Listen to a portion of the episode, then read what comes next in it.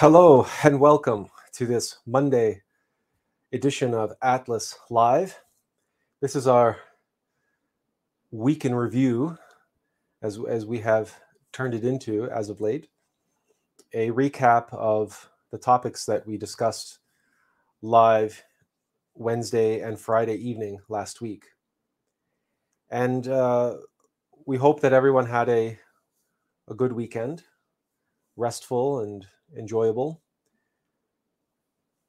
We uh, today already have spent much of the morning uh, shoveling ourselves out of a, uh, a rather significant uh, snowfall.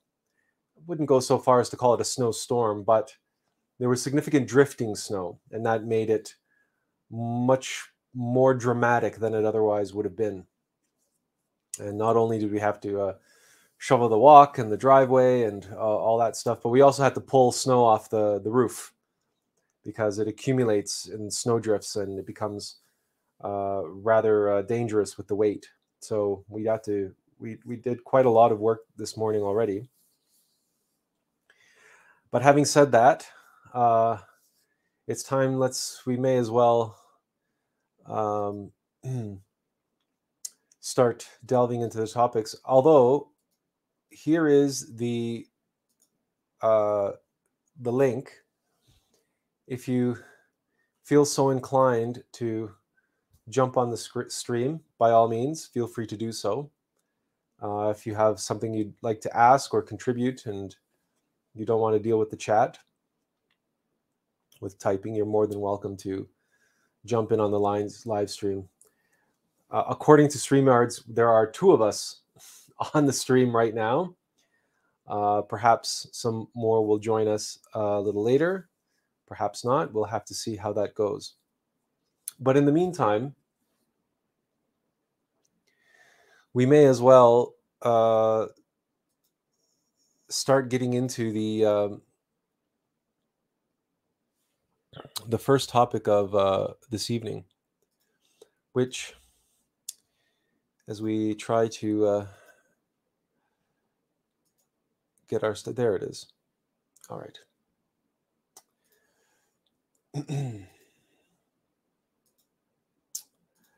While we try to get ourselves organized with technology here, and we can hide this. Okay.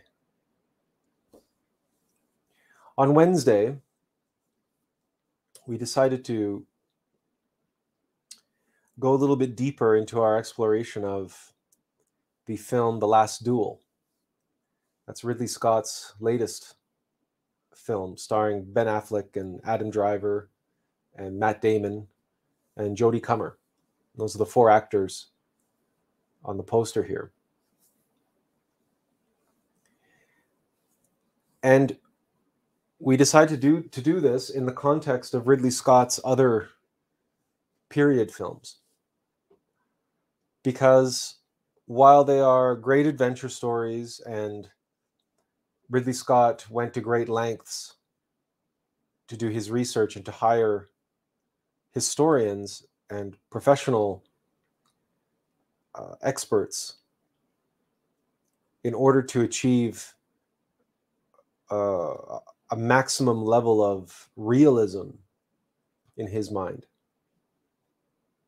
He wanted to deliver films which had a historical authenticity to them. And that he did.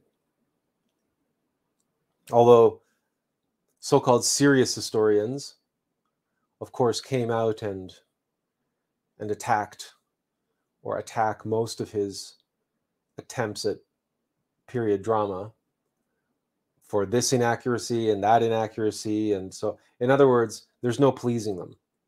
You can't please all the people all the time, no matter what lengths you go to. There's no agreement among historians as to what exactly took place and exactly you know what ex- things were exactly like and of course the reason why there's no agreement is that nobody was actually there not from among those historians here today and none of them you know practice esotericism in a serious way. So none of them, none of them have access to past lives or or anything of that nature, or the Akashic records, or any super strong intuition for them to be able to say definitively, no, this was like this and that was like that. If they, and we can say that unequivocally, unequivocally, we can say that with fact. And the reason why we can say that is because to this day, canonical history, the, uh, the official narrative of this humanity's history denies the existence of Atlantis and Lemuria and Hyperborea, etc. It denies the existence of giants. It, did not, it denies the history of this planet, the history of humanities upon this planet. So it's easy to make the assertion that historians are asleep. Egyptologists' uh, version of Egypt is incorrect. And so they're they're grasping in the dark. And then there are other individuals like Graham Hancock who come along and they sort of shake the trusses a bit with their, you know, fingerprints of the gods, etc. Uh, Graham Hancock is an interesting fellow by the standpoint of he's on the he's on the fence between states of uh, being asleep and being awake. And the reason why he can't get all the way over to awake is because his his because of his reliance on psychedelics and his belief in psychedelics and his belief in the power of psychedelics to unveil the truth. And that's why Graham Hancock cannot produce the definitive human timeline. All he can do is grasp at the straws that he's grasping at the at the interpretations that he possesses that are in part spurned on not only by his investigative journalism and investigative historical approaches but also fueled on by his psychedelic experiences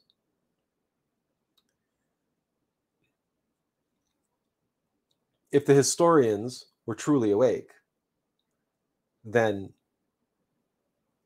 our view of the history of humanity on this planet would be very different indeed.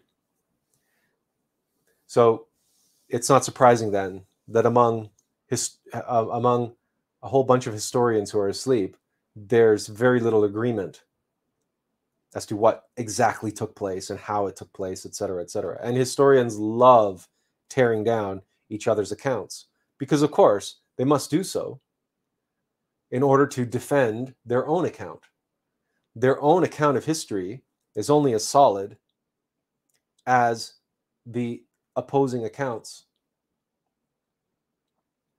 So it's it's invariably a an activity of intellectualism to constantly be attacking others' opinions and others' versions of the truth. Because one must shore up and defend one's own beliefs. Sounds a lot like religion, does it not? And religious dogma. And incidentally, sounds a lot like political doctrine, political ideology.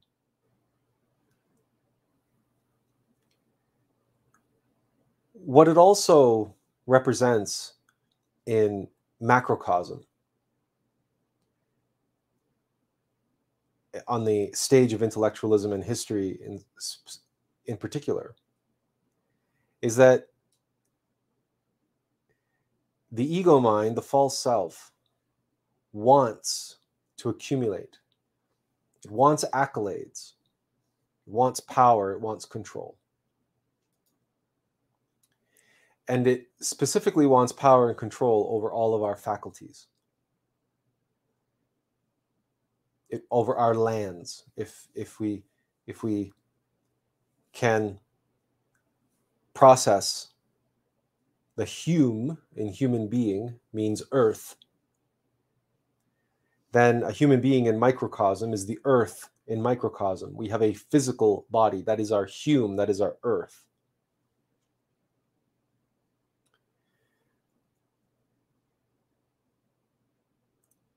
but we also have a psyche And we also possess energy, the sexual force, the vital body. And both our psyche and our sexual energy is predominantly feminine. And that is what the adversary covets the most. It wants to dominate and control our psyche. And it wants to consume, it wants to have our sexual energy. It wants to feed off of it and indulge itself through it. Not unlike a nobleman who is best friends with a knight in 14th century France. And forgive, you'll have to forgive me if I cannot remember the names. I'm so terrible with names at the best of times. I'm not going to remember the names of a squire and a knight from 14th century uh, history in a film that I watched once. So I'm not going to remember. I'll I will use the actors' names because at least I've seen them in multiple films and I can I can place a name of the face. But their original uh, character names, uh, I'm I'm not going to use those because, in all fairness, if you haven't seen the film, you won't know. You know what we're talking about, but at least, even if you've seen the trailer, and you have a general idea of what the film is about, you'll be able to place the actor's face to the name and get a get a sense of of what's going on, even just based on the trailer. So let's see where uh, we're going with this uh, in terms of the. Uh... Oh yes, this is just a slide that's uh, showing various uh, characters from various of uh, Ridley Scott's films. So the last duel, we have a knight who is married to the character of uh, Jodie Comer, and uh, she's here, and he has a very good friend in Adam Driver. Adam Driver is only a squire; he hasn't been knighted yet but uh, they have had a uh, relationship, a friendship. Matt Damon and Adam Driver. But Adam Driver falls into under under the influence and into the employ of Ben Affleck's character. And Ben Affleck plays a lord, the lord of that particular part of France province, I guess, might be uh, one way to refer to. But of course, this is feudal uh, Europe, so each uh, nation was carved up into different territories, and then different noble families or houses held control over those territories, governance, if you will, and they were responsible for collecting the taxes, et cetera, et cetera. So the influence and in, and in the under the influence and in the employ of Ben Affleck, Adam Driver, his demeanor and his character, um, let's say, is allowed to express some of its more insidious and darker aspects. And over the course of events, Matt Damon goes on a military campaign in the north, in Normandy. And Ben Affleck goes and pays a visit to his wife. And the result of this visit is that Jodie Comer, Matt Damon's wife, accuses Adam Driver of having raped her.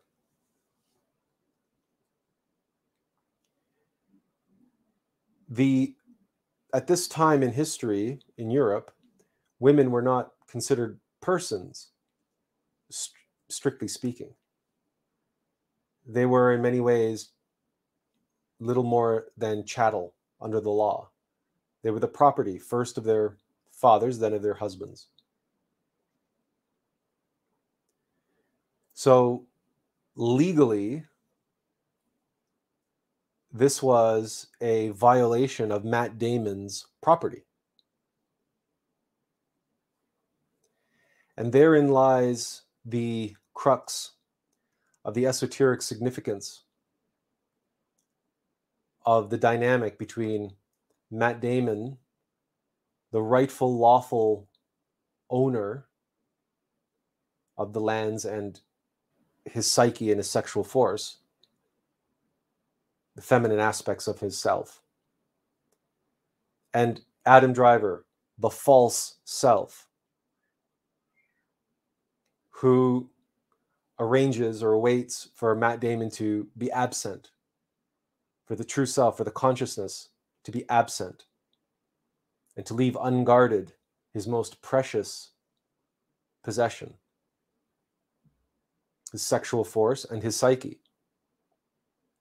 And that is what happens when we when our mind wanders when we fall asleep when we when we zone out. We become vulnerable. We become vulnerable to the false self to come and uh, take advantage and to indulge its self on our most precious faculties Hello there, Jamie. Welcome. Hello. How are you? I'm good. I'm good. Glad you could join us. Let's see if we can uh, reorient uh, everything here to make it. There we go. Uh, well, yes. Okay. Uh, so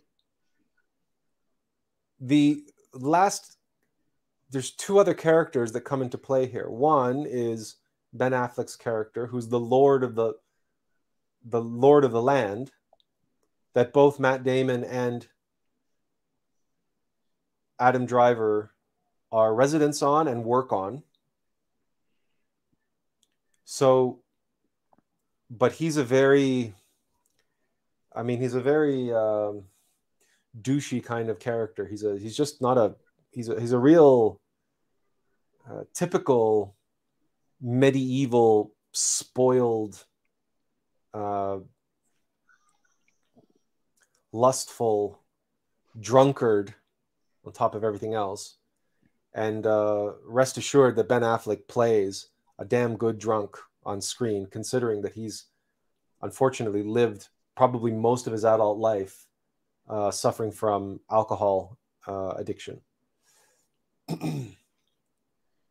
that character represents the ego the adversary that has this influence over Adam Driver and convinces Adam Driver that uh, that he is his that he is his friend and he needs Adam Driver. Hello, Azazel. How are you? Yeah, I'm good.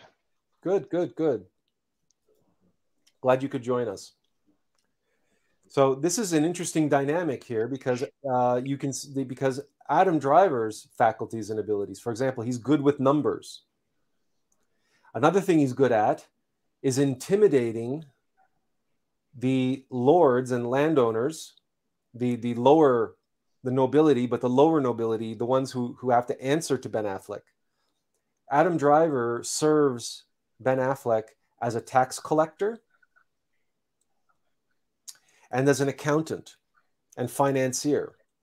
So not only yeah. does he does he help Ben Affleck, in other words, in other words, uh, Adam Driver is the muscle and the intellect. And if you just contemplate your own self and contemplate how your egos, for example, well, any ego, envy, greed, how greed, for example, and envy or anger, as another example, contemplate how they are nothing. They're useless. Yeah. They cannot accomplish anything without the faculties of your intellect and the faculties of your of your of your strength, your physical strength. Yeah. If your anger wants to punch somebody in the face, he can't do that without your muscle, right? No. And and if your and if your greed wants to accumulate, he can't do that without your intellect. So this is the the inter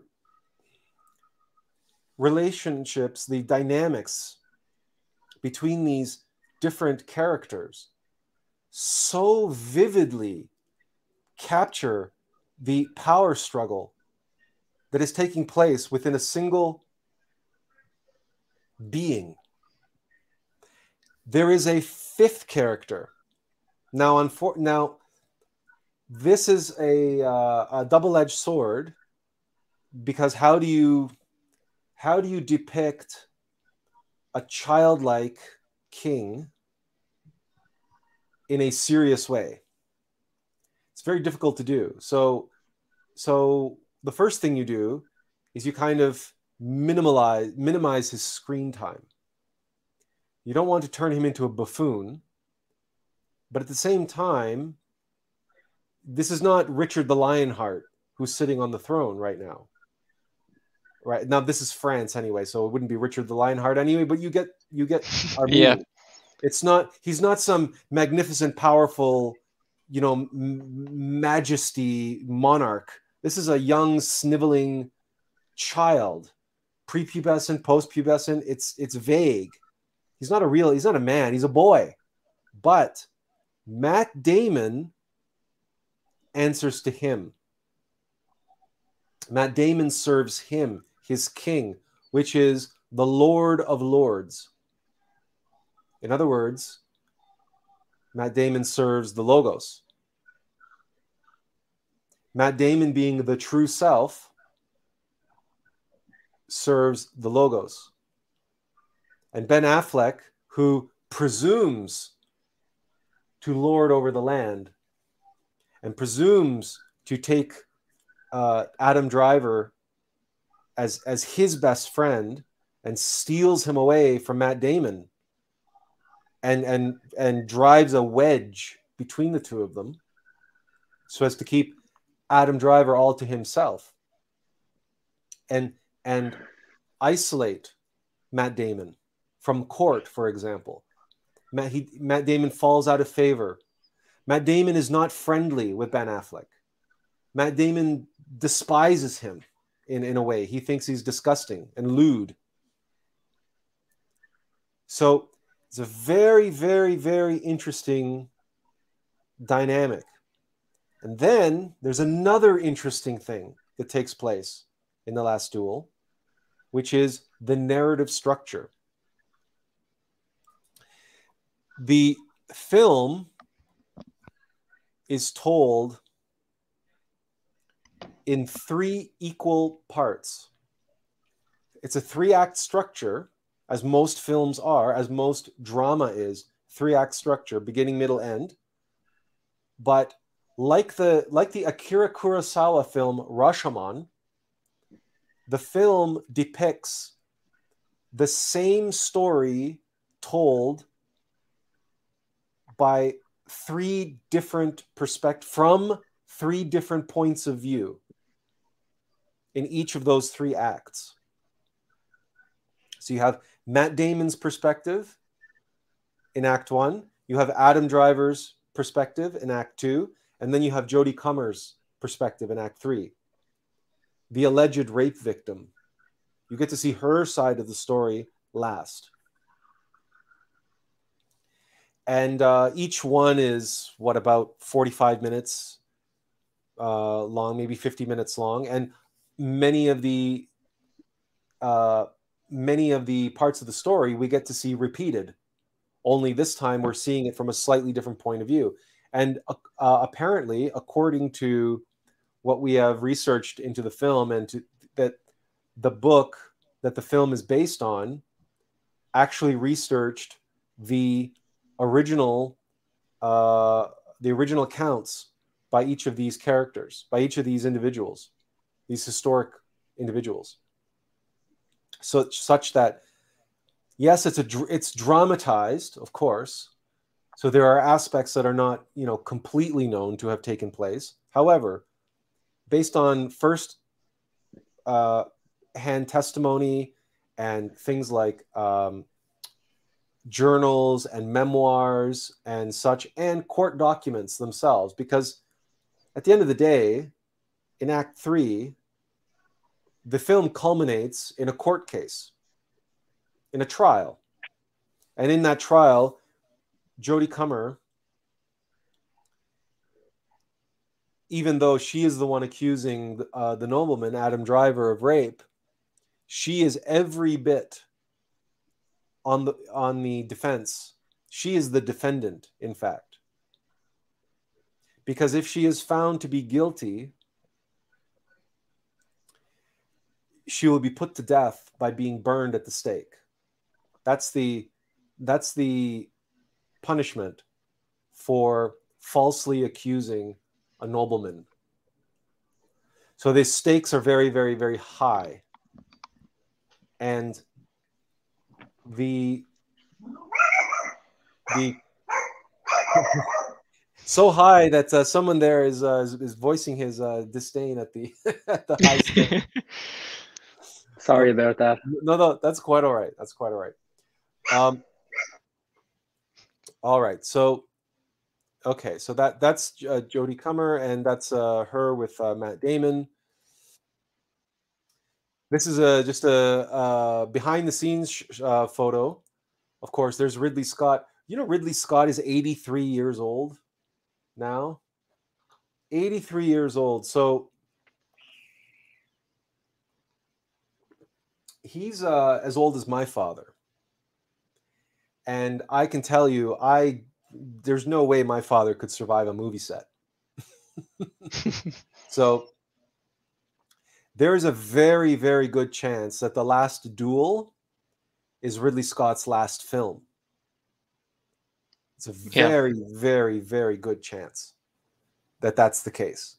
And it's a pity that the film did not do as well in the uh, in the movie theaters as it could have and should have because in for us anyway it is every bit as uh, significant a work as gladiator and kingdom of heaven. Every bit is esoteric and every bit is divinely inspired as those two films were um, apparently, you can watch it now on HBO Max, but I don't know what that means for for you folk in uh, Europe.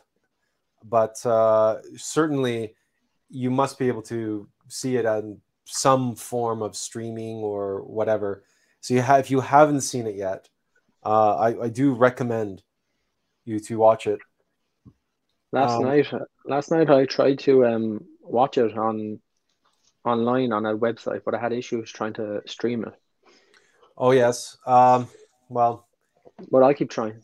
It can, it can be it's certainly it's certainly a challenge, uh, especially if you use um, you know like these IPTV services because we have such a service as well, and uh, it's very it you know these services it depends on how many people are, are using them. It's a, there, mm. there's all sorts of factors that come into play. Uh, hbo max is the only legitimate streaming service where you can where you can watch it right now. Uh, and and there you probably wouldn't have any difficulty because it's a, a, a commercial or legitimate commercial streaming service. But perhaps in the near future you'd be able to watch it on google uh, or or amazon Prime or who knows. Uh, but whenever you get a chance, uh, we won't spoil the film necessarily, not least because we have more content. We have a lot more to get through today. But it's, but at least we set it up for you that as you as you watch the film, you can enjoy it on the his, on the level of history.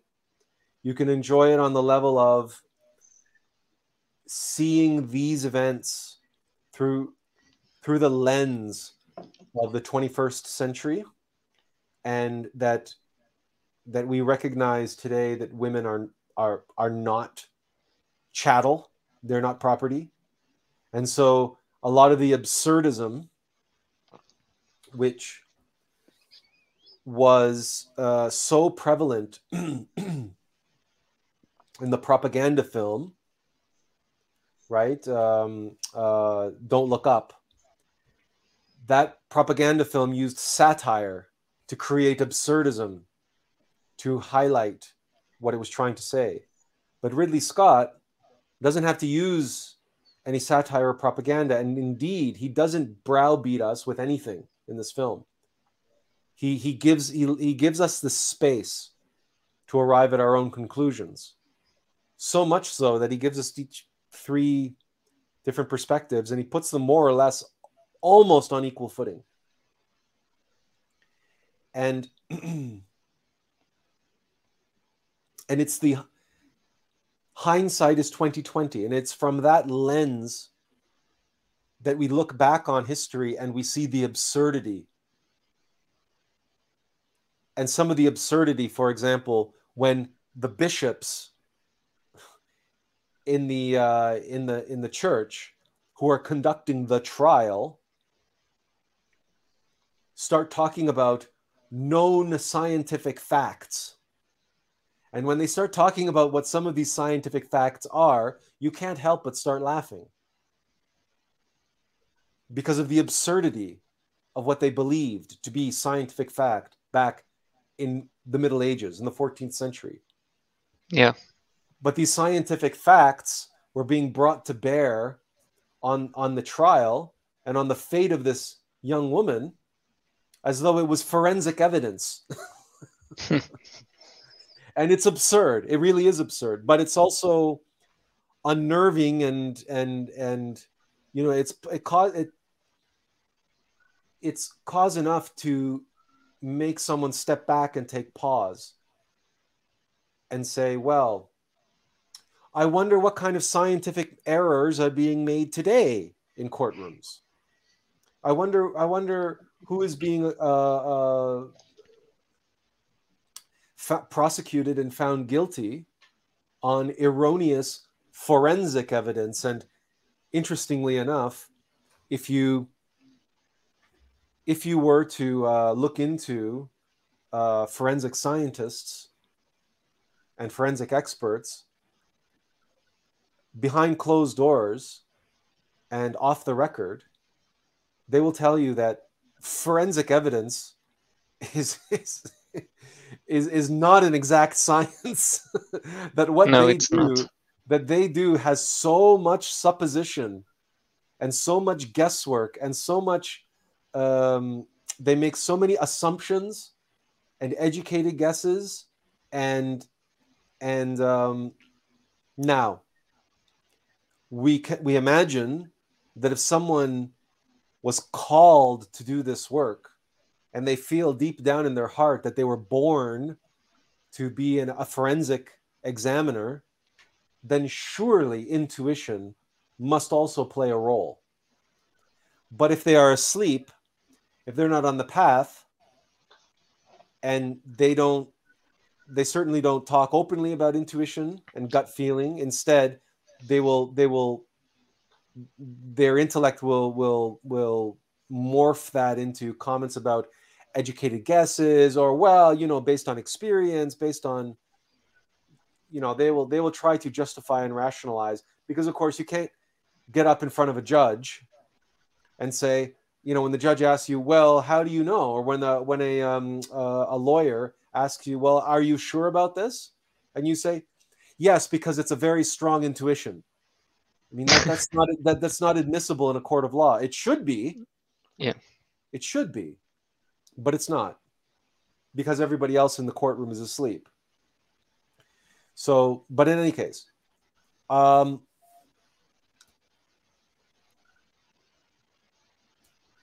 we have a couple articles on Gladiator that are on our blog. Gladiator Unmasked, part one and part two, and um, what we see here here is the tree of life and the various different characters mapped onto it from Gladiator. And when this came to us, it was such a profound um, insight. It was it was Shakespearean in in the, the the elevation. But we always knew Gladiator was certainly at that point Ridley Scott's masterpiece. We had been a, we had been a fan of Ridley Scott for a long, long time, going all the way back to Alien and Blade Runner and Legend. And if uh, if you've never seen Legend, it's uh, it's a magical, it's a it's a fairy tale. Uh, Ridley Scott created a fairy tale.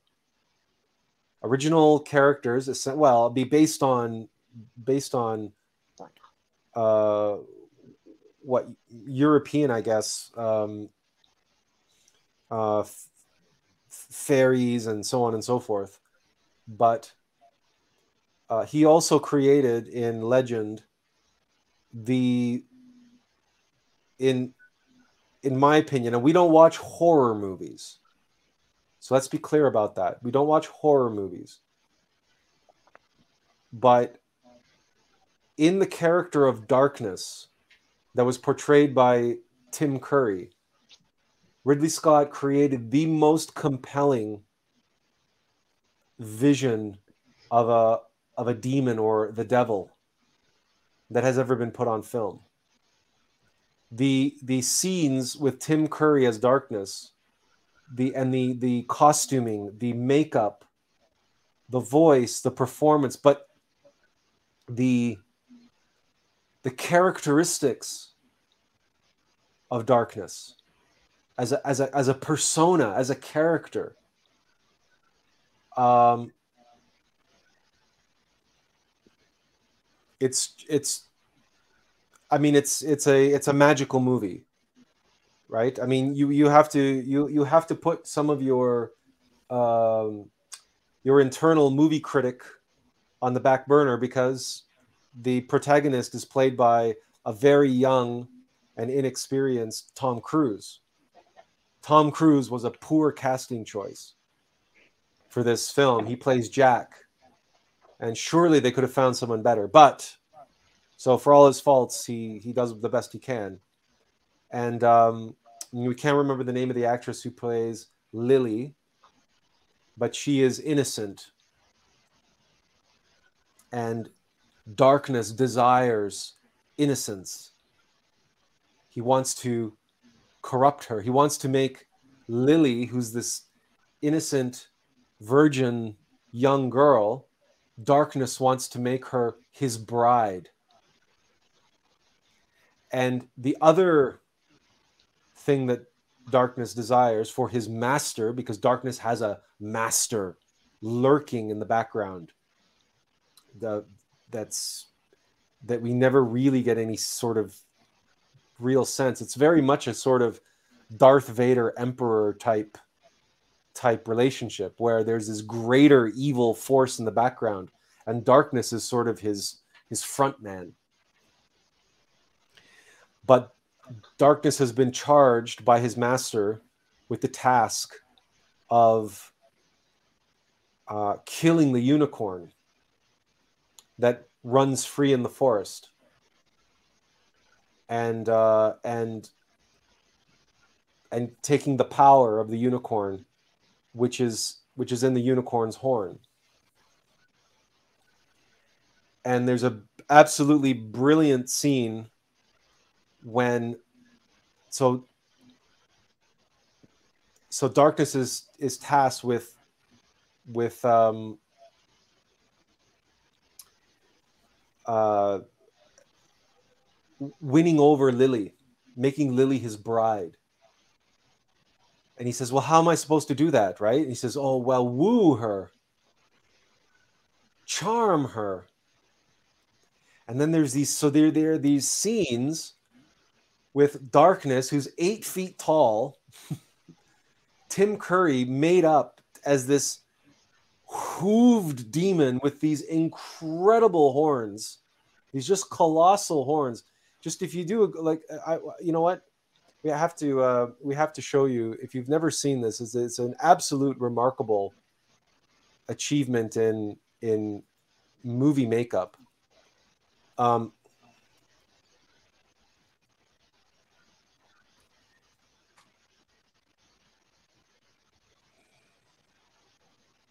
let's see if we can get a good picture here. There we go. Can we make? Can we pull that up? Can you guys see that? Okay. Yeah. I feel like Um, I've seen that in the actual thing before through a mirror. Through a mirror. yeah. You've seen it. You looked into the mirror and you've seen this. Okay. All right. Um. So, but what uh, none of these do justice, and I can't play you a clip because I don't want the uh, the stream to get um, uh, doxed by uh, Google. But um. Oh, well, better not. Better uh, stop that. Okay, so his voice and his acting and everything else. So imagine like that character, this uh, this character here, but being so charming and being so seductive, and uh, you get an idea of of the uh, performance that was that was on screen. If you get a chance, you should be able to find Legend. You might even be able to find most of it on on YouTube to be honest with you, because it certainly wasn't a uh, like many of Ridley Scott's films in the '80s. Both Blade Runner and Legend, neither of them were box office successes. It's only it's only over time that Blade Runner became a cult classic and Legend became another cult classic, because those because uh, it it whatever it lacked in attracting the masses it has for those who, who who can feel or see or sense what is special about his films and likewise ridley scott said the same thing about the last duel he said you know it didn't do well in the box office uh, but he said um, he feels that history is going to be very kind to the last duel as well that that time will will um, will be very kind to it. now, Gladiator was a different story. Gladiator did very well at the box office. And one of the reasons why it did so well was because it had these relationships between the characters, whereby each character represented something, um, but not just the characters, but also the settings. Every setting in the film can be mapped onto the tree of life. And if you want to spend more time with these, these are in our articles that are online on the blog. Gladiator 1 and Glad- Gladiator Unmasked 1 and 2. These are uh, in those articles. And we've talked about this in the past that in many properties, in fact, all high art and all mythology you can perform this exercise is that the individual characters on in the play or sorry on the stage on the screen in the novel what have you represent different aspects of a single psyche. And that the connection with the piece with the story and with the characters comes from this fact. Is that high art performs this function because we are a tree of life. And for something to speak to us it must do for us what azazel just commented a moment ago it must be a mirror for us It was uh, Jamie actually. it was a It was me. It, It, was it, me. it was Jamie. oh i'm sorry it was jamie i'm sorry it's hard for me to see. It's hard. It's hard. For, it's hard for me to tell who's speaking at any time. Okay, so yeah. Jamie said that uh, he saw it in a mirror. So, so every time we see a property or mythology or story, and because of the characters are mapped onto a tree of life this way, it speaks to our very soul. This is how it's speaking to our soul, our being, because the tree of life is inside of us. And so, what makes something universal? So, for example, you know, the Lion King. Well, people have commented very often that the Lion King is simply an animated version of Hamlet. So, is it surprising that the characters in the Lion King map onto the Tree of Life? Because the characters in Hamlet certainly do. So, if you follow Euclid's equation, if one thing is equal, if two things are equal to one thing, then they are equal to each other. And the connection that people feel towards art is on this level. This is the level that people love something. They love Star Wars or they love Gladiator or whatever the case may be. It's on this level. Because that's the love that's the, that's where love comes from. The problem is, of course, is that we have this ego mind and this intellect that loves to filter our love and twist it and corrupt it and modify it, subject it to its desires. And because we're asleep, and most people can't see this, what they feel inside intuitively, they have to rationalize and justify somehow for themselves. So they start making up excuses for the film. people ask, you say, "Oh, I loved Gladiator." Oh, really? What did you love about it? And they're put on the spot and uh,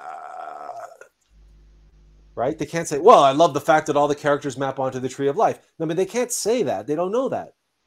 They don't know that. They can't say to answer that. And the peer person who's asking, the person they're talking to, would probably have no idea what they're talking about. Yeah. Even if they, even if they did know that, so they got to come up with something. Oh well, the acting was so good, and the action was so good, and the writing was so good, and the cinematography was so good, and blah blah blah blah blah, and then boom, Gladiator wins ten Academy Awards. But that's not what made Gladiator Gladiator. This is what made Gladiator Gladiator. All all of things like this, for example. This is the tree of life and the caduceus of Mercury emblazoned on Maximus's armor. The tree of life is right on his armor in the middle. But it's also it's interesting because we also have Maximus's uh, wife and his son, his divine mother, and his innermost intimate Christ, right? Who is the product, who is born of the inner of how we use our intimate connection with our own divine mother, our sexual force, from which rises the Christ, the divine masculine and, and divine feminine, uniting and giving rise to the divine androgen, the fire of the fire and the light of lights of the cosmic Christ. That's Maximus's son. Now we have a little bit of an inversion here because the horses are at the top and we have these two griffins at the bottom. So the wings of the caduceus of, of Mercury are at the bottom, not at the top. That's somebody's design issue. But the reason why the horses are on top is because the, that reason why the horses are on top is because Maximus is a Spaniard, and the Andalusian horses of Spain are world famous, and that's what you know. He Maximus. This is part of his character. So now there's another reason why they have to be up top, and that is because uh, these are actually Maximus's horses. Uh, Maximus can't have griffins, right? right? He, Maximus can't say, "Well, these are my griffins," because you know that's a mythological creature. But he can say, "These are my horses, Argento and and Scarto."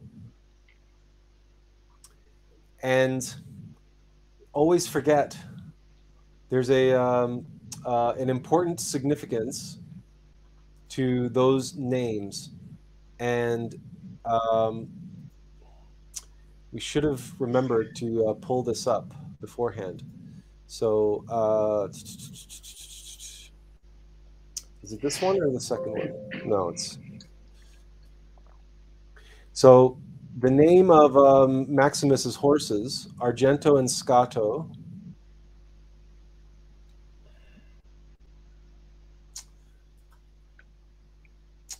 are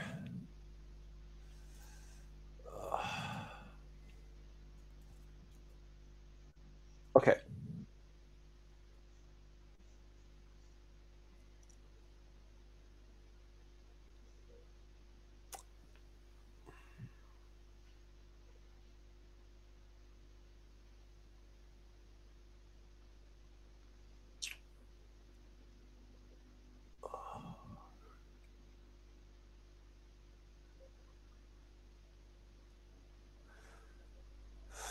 Scarto is his. Uh, Argento is silver.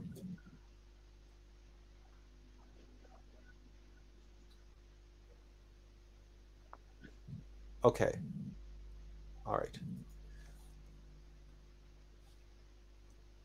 So Argento and Scarto are his horses. Argento is silver. Silver is feminine, related to the moon. And Scarto means to ride out. It's the active force of riding out. So Scarto is masculine, and they are Maximus's horses. So they are on either side of the tree of life. So they are Ida and Pingala. They are Jachin and Boaz, the two pillars of the tree of life. Because they carry Maximus. And Maximus's willpower. Maximus that's all all heroes, all protagonists in all high art, in all uh, mythology, are always willpower. They all they are always the human soul, as uh, we can see in uh, in the Tree of Life here. Maximus is they're always in the center of the Tree of Life.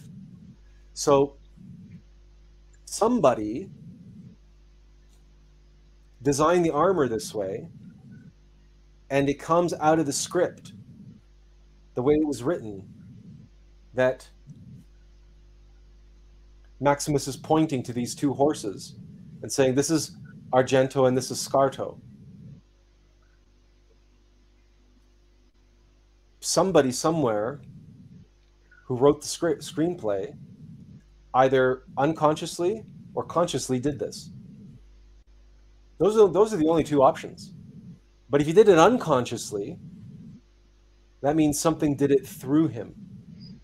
Because this is no accident.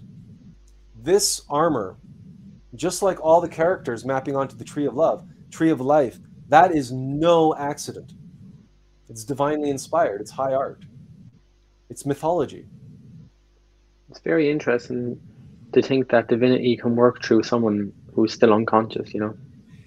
It is interesting, but remember that people are compelled. Even if you ask them they will not tell you. They cannot tell you where or how or why they did something. All they can tell you is i just i just knew i had to do it this way. It just came to me.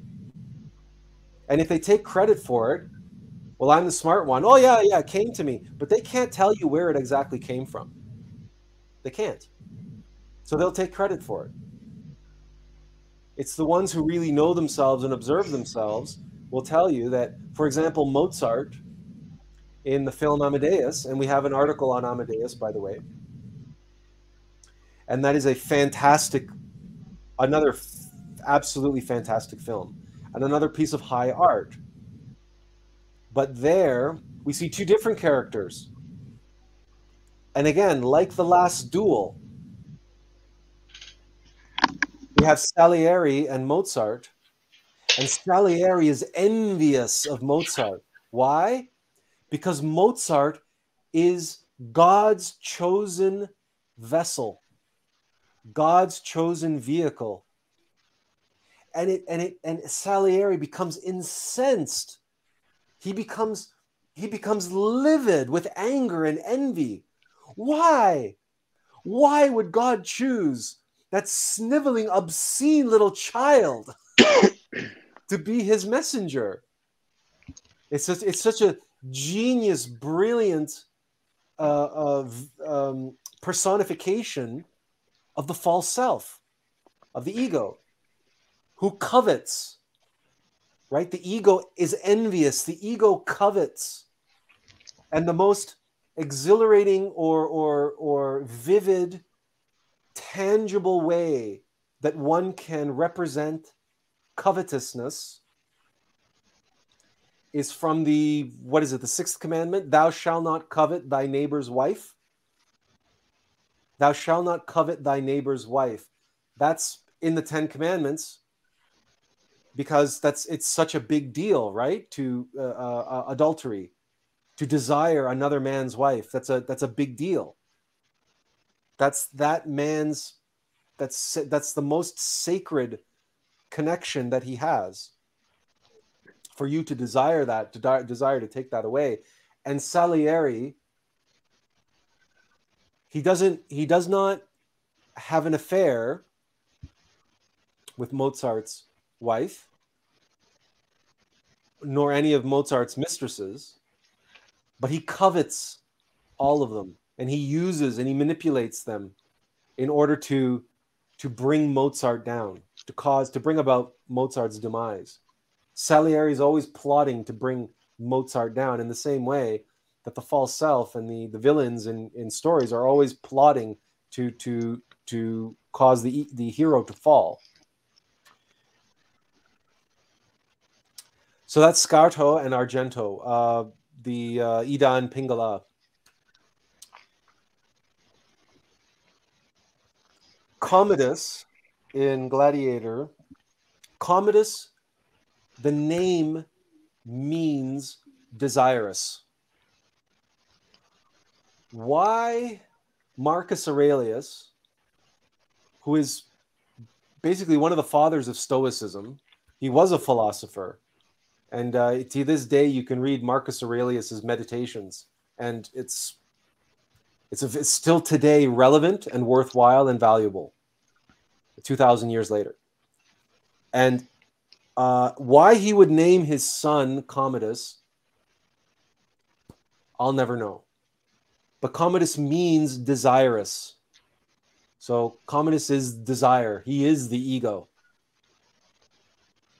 And of course, Commodus desires nothing more than the throne. He wants to be emperor. That's all he wants. That's all he cares about. And he'll do just about anything to do it, including murder Marcus Aurelius. And Marcus Aurelius is the innermost being. He is the one that Maximus serves. And not only that, Marcus Aurelius says to him in the tent, he says, You are the son I should have had. And he also says to Maximus, I will, I will, uh, when I'm gone, I want you to be protector of Rome and to hold in trust that power until the Senate is ready to rule again. I want, I'm going to be the emperor that gives back Rome's true self. All of this language, all of this dialogue, all of these exchanges, they're they're barely veiled, right? They're barely veiled. Rome is a a a macrocosm of a single being, right? Rome in macrocosm to give back Rome's true self. And Marcus Aurelius wants Maximus, who is willpower, he who leads the army, he has the whole force of the military behind him. And it's Maximus who defeats the barbarians, which of course also represent the wildness the animals, right? And Maximus is a Spaniard who raises horses. Maximus, who is a horse whisperer. He has tamed his animal self. His horses Argento and Scarto, his Idan, Pingala. Maximus as a Spaniard. He's a master of Andalusian horses. He's willpower. And so the innermost being, our Marcus Aurelius, hands the throne of Rome to hold in trust to the human soul, to willpower. Commodus doesn't like that, right? He is envious of Maximus. And soon after uh, Commodus learns of his father's plans, he promptly murders Marcus Aurelius and assumes his place. It's exactly what the false self does, it's exactly what the demons are here to do to cause our innermost emperor, our inner lord, to be out of the picture so that it can now sit on the throne. And what's the first thing our egos go after?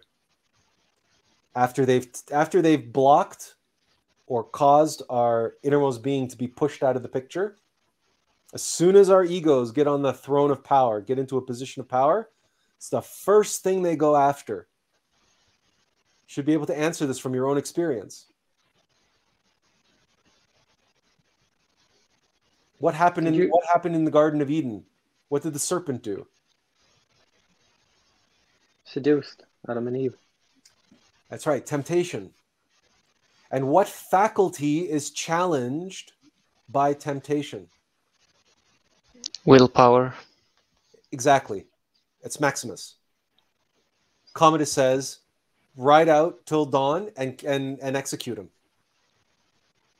As soon as Commodus gets power, he's got to get Maximum, Maximus out of the picture. He's got to get willpower out of the picture. He's got to kill. He's got to kill willpower. As soon as the ego gets into a position of power in us, immediately comes a desire, a temptation, a seduction, a whatever, which is immediately attacking our willpower. Yeah. Just observe yourself, right? When that craving comes or or when that depression comes or whatever, immediately you want to, I don't know, grab a bag of Doritos or whatever the case may be, or light up a cigarette or or or or or whatever, whatever. But you know if you observe yourself, if you're fine and everything's perfectly you're at peace and all of a sudden and all of a sudden this overwhelming craving comes over you. yeah, my willpower has basically been inverted at times. So yeah, I know. Right? So this is so all of this in Gladiator takes place in the span of what 15 minutes into the film. yeah. Right? You have you have Maximus you know fighting the the uh, Germanic barbarians, right? And then you have this beautiful exchange and then it, this is all happening this is all like in the first act of the film covering all of this stuff so yeah. it's it's it's it's setting up so beautifully there is so much in gladiator that we wrote two articles and we still haven't finished everything that we could be talking about gladiator we the reason why we stopped writing gladiator is because it's like we realized we're not writing blog articles anymore. We're writing a book. There is yeah. so much. It's like, you know what? We're just going to put it on hold now. We put it on the back burner. And it, it's it's it's going to be like, you know, someday written like uh like what Samael wrote about, you know, Tristan and Isolde and the other uh the other uh, uh operas by uh, Wagner. This is yeah. the level. This is the level at which these films are constructed. Yeah, in regards to that temptation, I basically remember something that uh, Samael uh, wrote about the Black Temples as well, being very clean, um, being very convenient in every single way possible. I mean, cleanliness is not something that you can compare to those temples to the physical realm. I mean, no matter how well I clean my own house or apartment, it's no way near those temples that you would see in the astral realm. So, uh, so yes, very inviting. Yes, right? it um, is. And isn't it interesting? Isn't it interesting? Certainly, uh, even today, even today, because we've had the we've had the ability to travel, not super extensively through Europe or the rest of the world, but we've traveled enough to know yeah. that when it comes to ease of access, ease of ease of accessibility, mm-hmm. the easiest, most accessible uh, food, for example, yeah, is the worst food for us. It's the, but it's yeah. the easiest to get. yeah. Even in Japan, where we lived, you know, we, there are there are vending machines for alcohol. Yeah. on every corner, there they have beer and wine and sake vending machines everywhere. Yeah. um. Now, admittedly, it gets pretty hot in Japan, so the argument is, well, you need a refreshing drink. Uh, so you can be, it's hilarious. You can be out in the middle of nowhere in Japan, like literally, literally in the wilderness in Japan. yeah. And, and you'll come across a vending machine that has, that has cold drinks in it, and you'll be like, "It's not plugged into anything. You don't, know, you don't know it, but it's ice cold drinks coming out of it. It's some voodoo witchcraft uh, that the Japanese have." But um, Nice. But it's it's surreal. Or, or, when we were when we went to Spain, it's like that in Spain too. When we went to um, the we were in the south of Spain, we were in Valencia, and uh, and yeah, it's like everywhere you go, and then or it's a very it's a surreal thing. You go to Guatemala or these places, and then you look at you know you you come across a Kentucky Fried Chicken, or or you're in Valencia, Spain, and you come across a Taco Bell, and you think yeah. to yourself, why, why is there a Taco Bell in Spain of all places? yeah. but there is, right? So, so, you know, as above, so below. If the easiest, most accessible, most convenient things uh, to us here in this world are the things that are the worst for us, yeah then then it is it is so in the supernal worlds. And, and all we got to do is uh, observe our um, our psyche to know this. Um, this is of course the exchange of this is a beautiful moment when when marcus aurelius offers uh, maximus the throne. And uh, and and he asks maximus do you not accept this great honor? And then maximus says with all my heart no. And he grabs maximus and he says don't you see, Maximus? That is why it must be you. Yeah. right? Because you don't want it. That's why it has to be you. Because yeah. you're so loyal and humble and and and simple and you don't you have no desire. Yeah, you're desireless. Not, you're not commodus. Right? You're not desirous. It's only those who are not desirous who are humble. We have to be free of desire to be given the keys to the kingdom. Yeah. Because really, that's what Marcus Aurelius is handing over the keys to the kingdom, the power, right? So, so that's why it's will power, because it's the will of the being handed over to the human soul. But it's but it's it's it's power. It's there is again there is so much, so much, so much going on. But Maximus has another mentor in the film, a mentor who has come before him, a mentor whose all his knowledge, all his wisdom, all the information that he gives Maximus, and indeed the armor that he gives Maximus to wear, comes from Proximo, now, Proximo, the name relates to proximity, closeness, that which is close in proximity. Proximo used to be a gladiator. Proximo won his freedom. and he is the one who instructs Maximus on how to become uh, magnificent. He says, You're good, Spaniard, but you're not that good. You could be magnificent. Mm. And he explains to Maximus what Maximus must do in order to do that.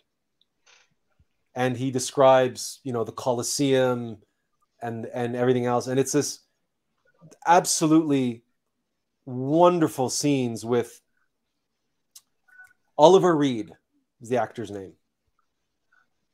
Oliver Reed died suddenly and tragically while this movie was being filmed. But thank God they they they got enough on camera with him to so that they didn't have to reshoot his scenes with a different actor because the chemistry and the the and Oliver Reed you may know was also in the film Spartacus which was also about gladiators and also about you know slaves and fighting for freedom et cetera et cetera and Oliver Lee, Reed played alongside um oh gosh the actor's name eludes me right now. Uh not not coming to my mind. In any case in any case um he's a he's a brilliantly written character, but he represents the consciousness. Because the consciousness is closest to the causal body, willpower. Yeah. Uh, on the on the tree of life, and consciousness is what we need.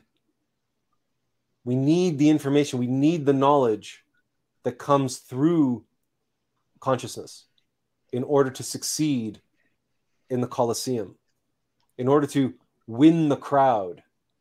And why do we need to win the crowd? And we we learn this in the scenes of the uh, uh, the senators, Senator Gracchus and the other senator are talking, and they're talking about Commodus and how Commodus has decided to commemorate the death of his father, Marcus Aurelius, with 180 days of games and uh, and the one senator he says, "Do you think the, do you think the people are going to be seduced by that?" And Gracchus and uh, uh, Gracchus says, "I think he knows what Rome is. Rome is the mob. Conjure magic for them, right? And they will they will follow you, right? Take away their yeah. freedom, and still they war." He said, "The bleeding heart of Rome is not the marble of the Senate." It is the sand of the Colosseum. The beating heart of Rome is in the sand of the Colosseum. And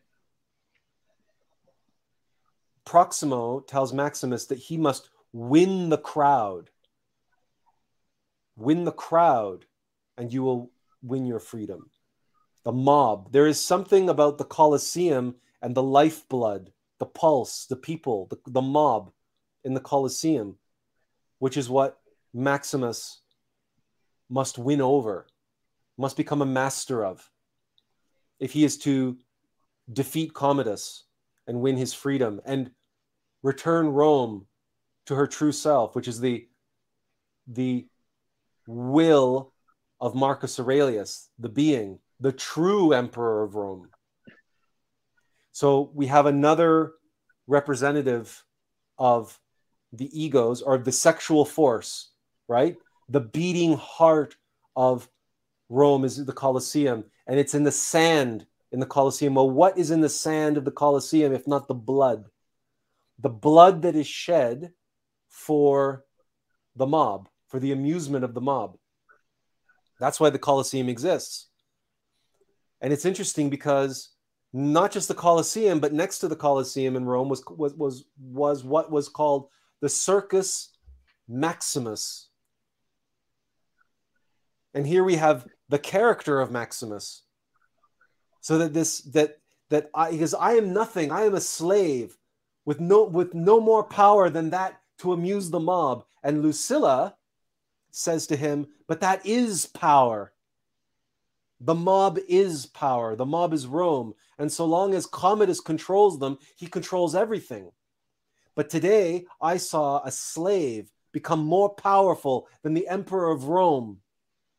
That was the scene when, uh, following Maximus's fight with Tiberius, the gladiator who comes out of retirement to fight Maximus, and there's this absolutely, I mean, the imagination and is just in awe of the scene of Maximus fighting with that gladiator, um, Tigris of Gaul, and uh, and the the tigers are in the Colosseum, and and Maximus must fight Tigris of Gaul, but he also must evade the uh, the the tigers and everything else. It's a it's a beautifully shot, beautifully uh, played out scene. But then at the end, when Maximus defeats him, and he turns to Commodus as is tradition, where the emperor is going to give the thumbs up or thumbs down, the emperor gives the thumbs down. Commodus does, because everybody in the the mob wants is is showing thumbs down, and so Commodus must give in to the mob. And then Maximus, he's about to cut off his head, but he throws down the axe right? So he's defied the emperor, which is gladiators would never do this, right? So he's in, he's acting in, but but someone in the mob yells out, "Maximus, Maximus, the merciful," and everybody hmm. cheers. yeah. so it's this. There's this this. What is happening here? There is so many. There's so much stake. It's so big. Rome is the world Rome is the known world. So, but but that's a backdrop. That's a that's a a, a, a, a sim, an allegory, a symbol for for the incredible struggle and the dynamic for power in our Rome and the and the fight to restore Rome to her true self. All of this is playing out in the film and it's and it's so brilliantly executed as a film the acting and the directing and everything else is that it it it, it elevates all of those filmmaking elements are elevated to reach and match and and be worthy of the incredibly deep and powerful mythology that is at the heart and soul of that film Which brings us to Kingdom of Heaven. Which, yeah, I've seen that one too. Now, have you seen the theatrical release or the director's cut? Um, probably the latter. Probably the latter. Okay.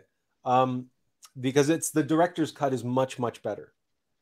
Yeah. There's there's more than 20 minutes that was cut out of the of the film. The the uh, the theatrical release was just was rushed. Uh, I mean, it feels really rough. They they do they um they have done this to uh, uh, Ridley Scott many times in the past, where, for example, Blade Runner, the uh, you know there was the the the theatrical release.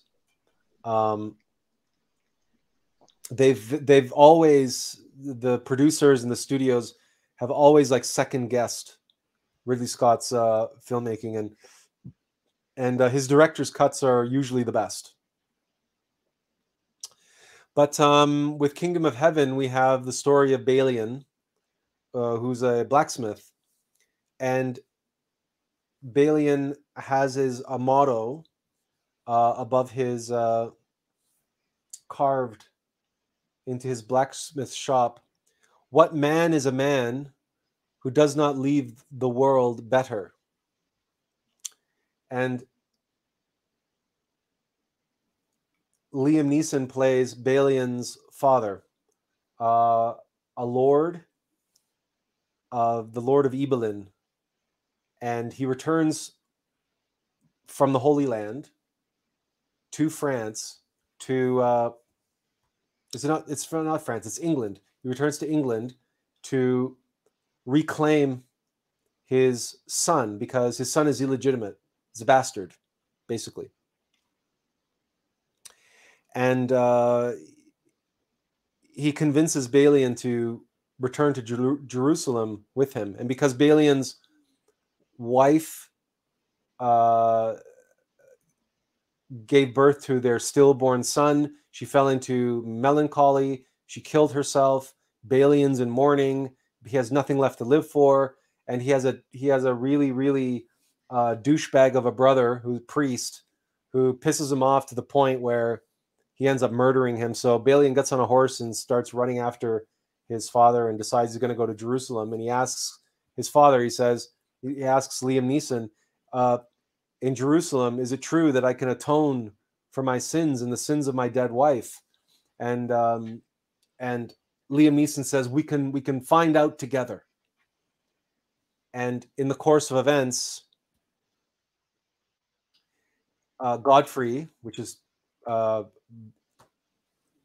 Balian's father, the Lord of Ibelin, he he makes Balian a knight, so he knights him, and Balian must must uh, g- give an oath, and the oath that he gives is: "Be brave in the face of your enemies, be upright so that God may love thee. Speak the truth always, even if it leads to your death.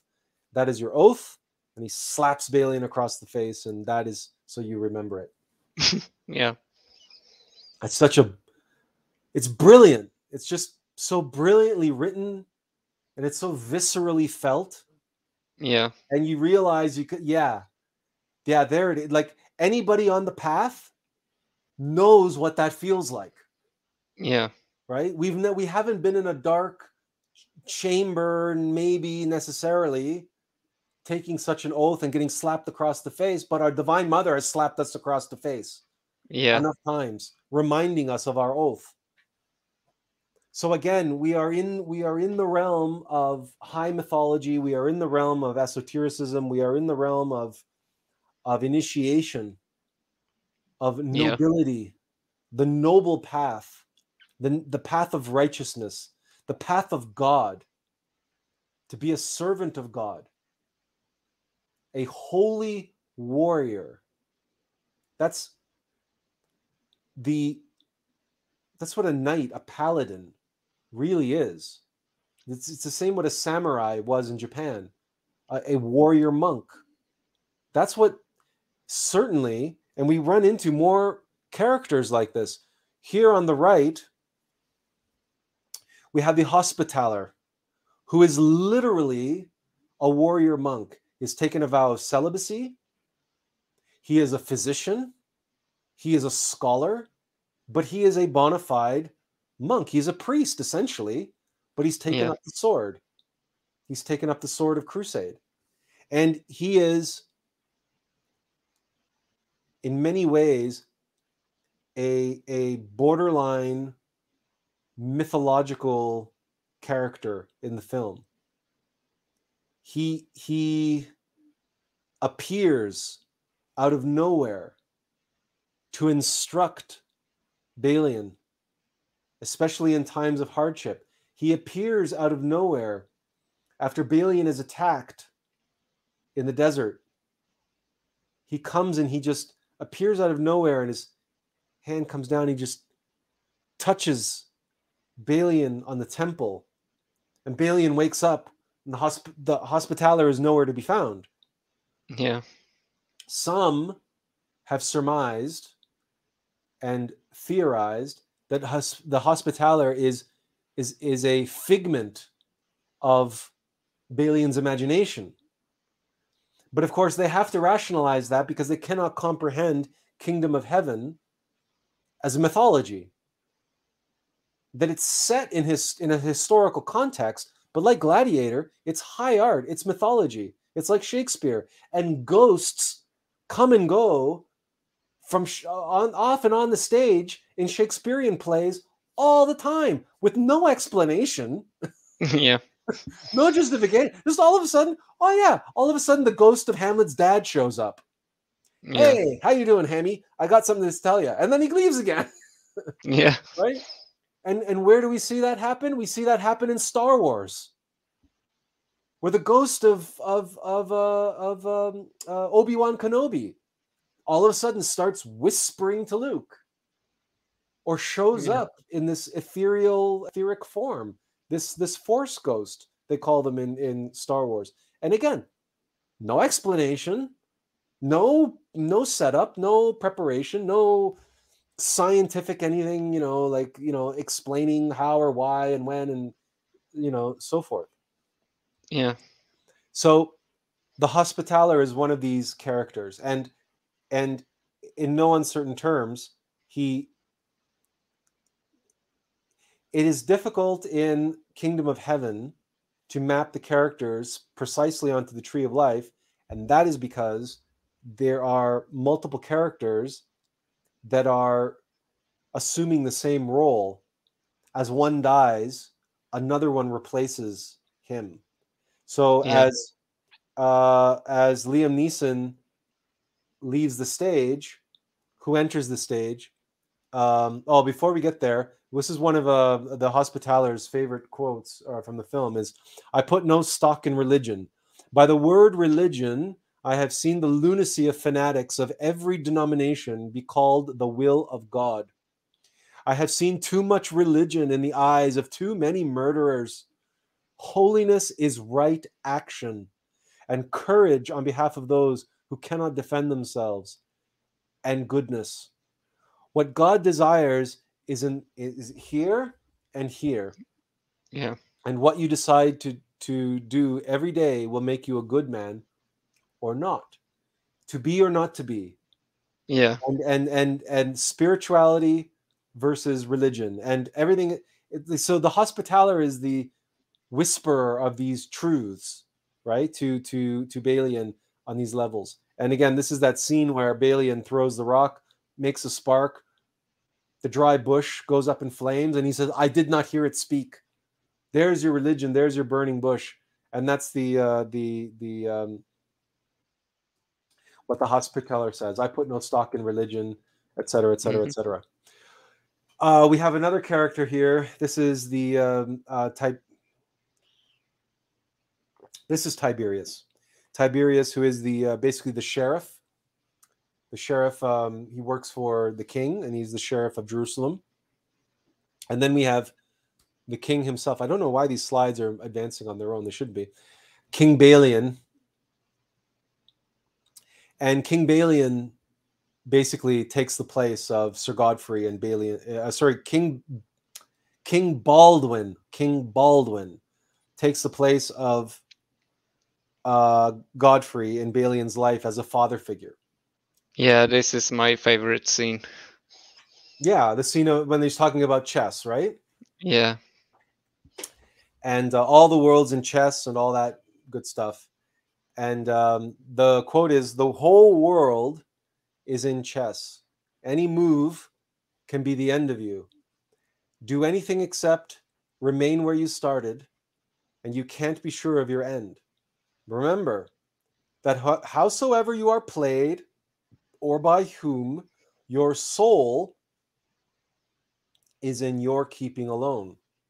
Even though those who presume to be to presume to play you be kings or men of power when you stand before god you cannot say but i was told by others to do thus or that virtue was not convenient at the time.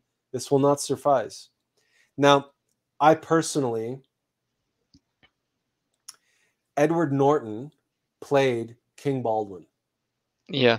and there is something about how he was able to play this character that's behind a silver mask Yeah. the entire time but there's something about the way he was able to capture the physicality of a, of a man who's dying of leprosy but has the majesty of a king Yeah. he has the humility and weakness of a man dying of, of this disease, but he has the majesty and the confidence and the strength to be able to ride out to meet Salahuddin and, and face him off outside of Kerak. Yeah. It's just this is when people uh, fail to appreciate the the art of acting as the sculpting of energy Yeah. and, and the and the and the the this is such a when so many actors nowadays and so many studios and directors i don't know if you have noticed but when they do um uh these superhero movies like spider-man for example Yeah. the impulse of the director is for spider-man constantly be, to be taking off his mask so that so that we can see Tom Holland's face or Andrew Garfield's face or whoever's playing Spider-Man. And it's this it's this weakness of these directors and those actors that well if they can't see my face, they can't see what my emotions are. They can't see what I'm feeling. These people have never studied Kingdom of Heaven. No. They have never watched uh, Edward Norton's performance here, heard his voice, listened to it, and realized, holy, th- th- this th- th- this is. he- He's practically worthy of a uh, of a uh, supporting actor Oscar, Yeah. And we can't see we can't see his hands, we can't see anything.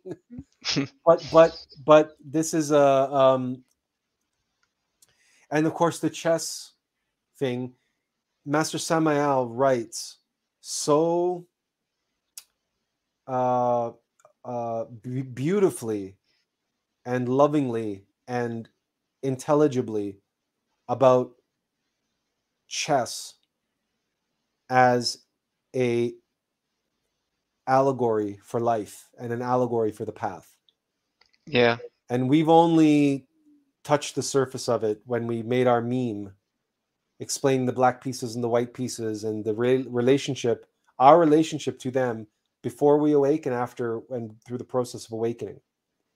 But uh, if if you do a google search for samael Aun Weor and chess you will you will find all the various different things that he wrote and said uh, about chess and it will enlighten and enliven you to the power of that game. It is the perfect game. Yeah. It is perfection. It is in in so many different ways. Um,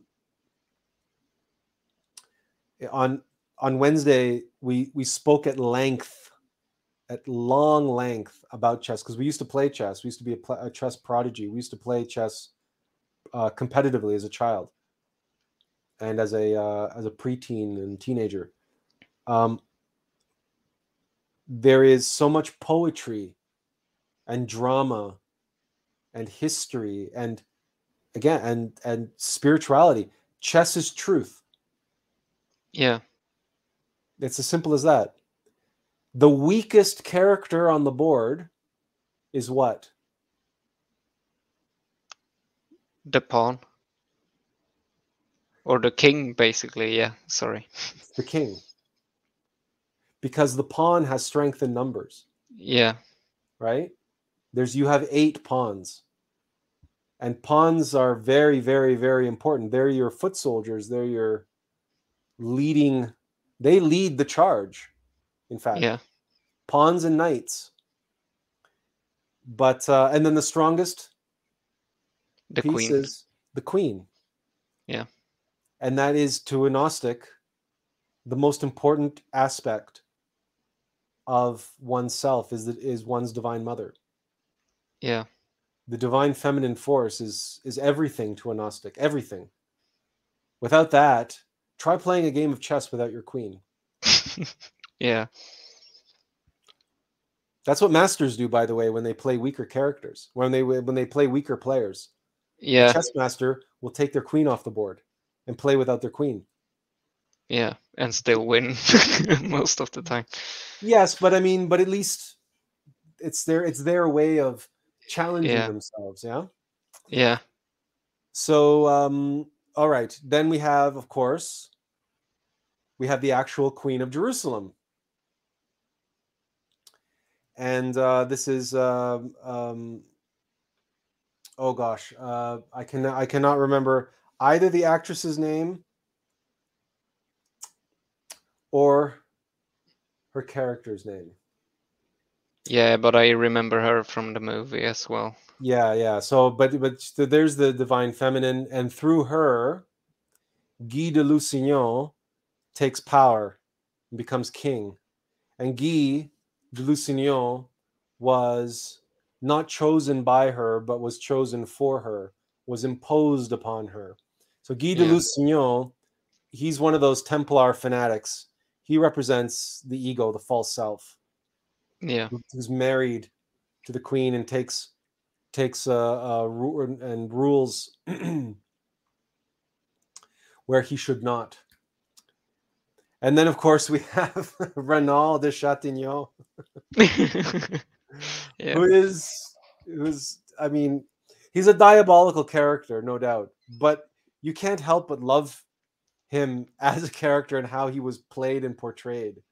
Yeah. He's just this this how do we it's just a shit disturber. Like just he's one of these men Yeah. that in uh what a dark knight was it in the in the dark knight um uh alfred uh says to um to bruce wayne he says some men just want to watch the world burn Yeah.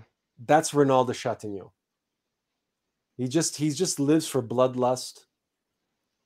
And in many ways, you could say that he represents lust or that Yeah. because he works for the false self. Because and then he brings about war, he brings about chaos. That's his job. That's he's that's his assignment is to to to cause chaos Yeah. just and, and bring about the you know this is uh when they're going on that raid and and um oh we're getting on in time so let's skip over the part about um uh her son who was also born leprous and puts him out of misery and whatever let's go straight to the battle of jerusalem now here we have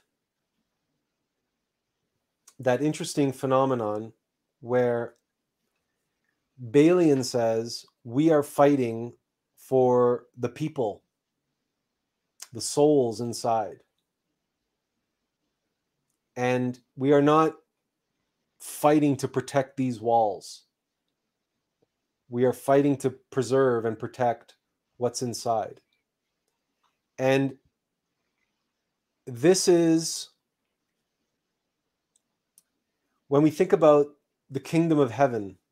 See, this is the kingdom, Malkut, the th- three dimensional reality. This is our kingdom. And so we have a temple, we have walls, we have this, this physical um, phenomena, phenomenon called our physical body, our temple. And the the mob or the heathen, right? The adversary, the enemies of God, if you will, okay, desire that temple for themselves.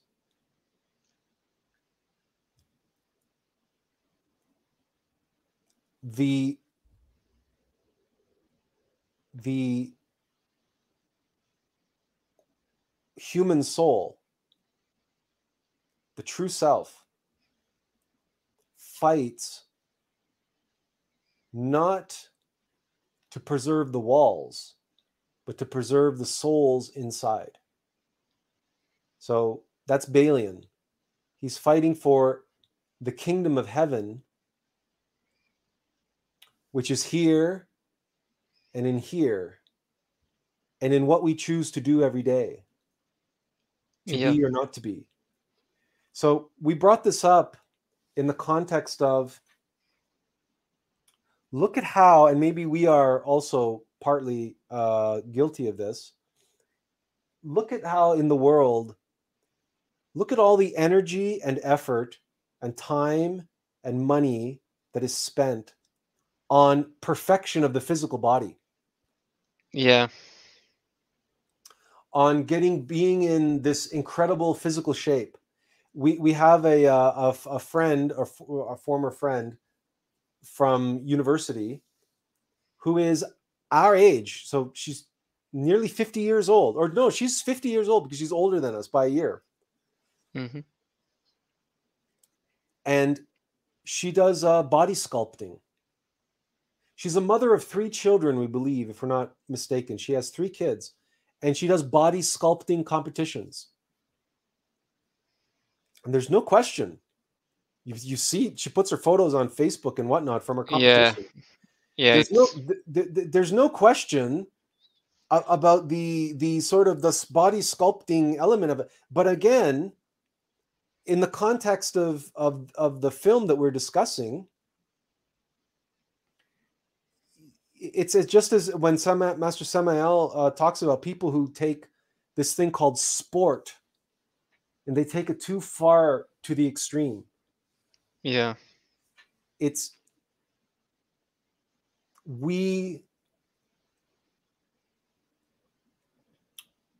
who we are and what we should be fighting for is what is contained within these walls. The walls will age, the walls will crumble.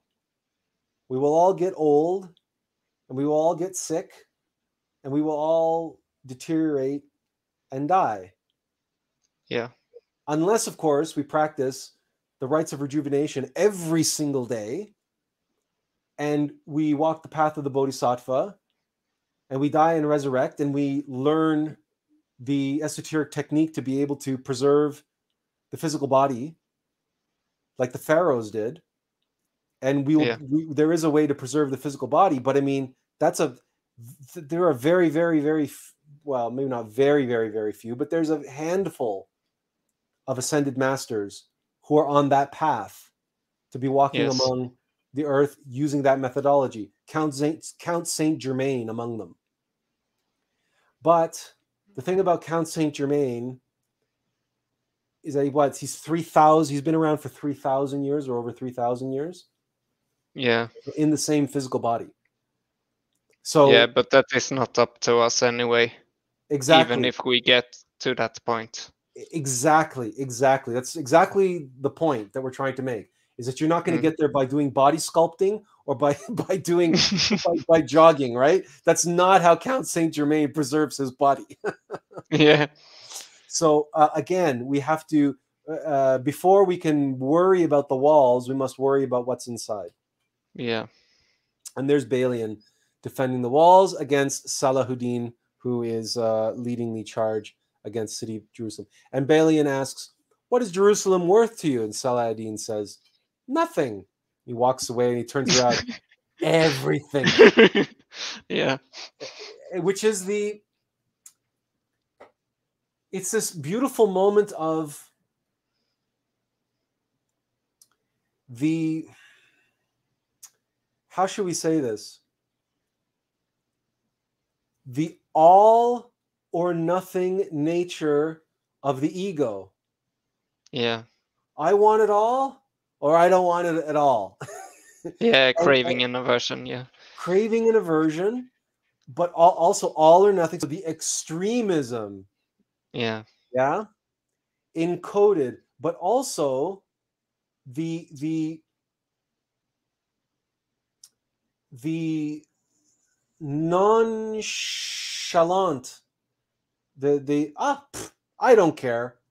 I really don't Yeah. care but i have to do this. I have to do this. I promised. They they the only reason why they made me king is because i promised to give them back jerusalem that's the only reason why Yeah. Salahuddin is king yeah, right? So he has to do it. It's his job. It's his job. I, you know, in the grand scheme of things, Jerusalem's worth nothing. But in the here and now, it's everything because it's the Yeah. only thing. It's like it's the ego is mechanical that way. And Yeah. you observe the ego, and it's that way. One moment it wants the cheesecake, the next moment, pff, I never want to see another cheesecake. yeah, so it's there's so much again in this this film. Not the same way as in gladiator where you know everything can be clearly mapped onto the tree of life and everything but it's a little bit more fluid and a little bit more yeah, more uh, uh, fairy tale-ish because the whole thing is mhm, very dreamlike yeah, the film Yeah, I think that's why I actually like the movies, uh, because I think the most beautiful of truths are basically those that cannot be mapped out, uh, Mm. but need to be experienced. Um because not all experiences is um, possible to uh, describe in words, basically. No, true, true. and and this is uh again there's so there's so much dreamlike or surreal type things taking place. I mean going back briefly what just come, came into uh my mind can do we can we see our innermost being can we yeah, see our innermost in king that, yeah, right? Because he's covered. He's hidden. Yeah, right? He's he's he's moving the pieces. He can instruct us. He can talk to us. But but he's he is shrouded right? Yeah, he is he is he is concealed.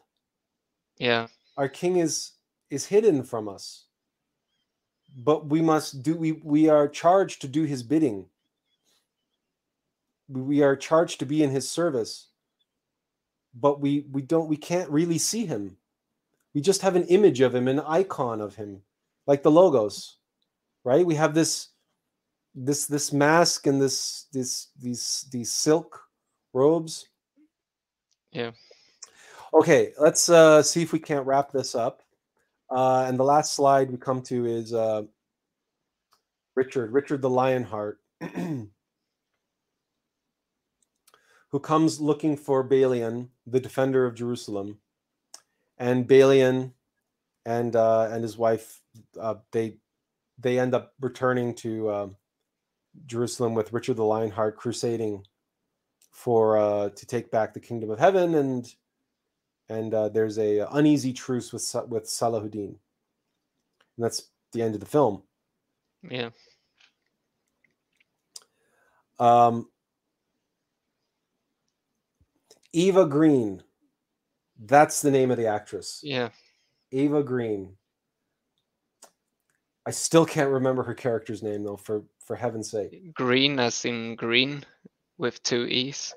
Uh, green as in uh, uh, the color green. G R E E N E. That's oh, okay. spell her name. G R E E N E. Ava Ava Green. Yeah. And um, okay. All right. That brings us to the um,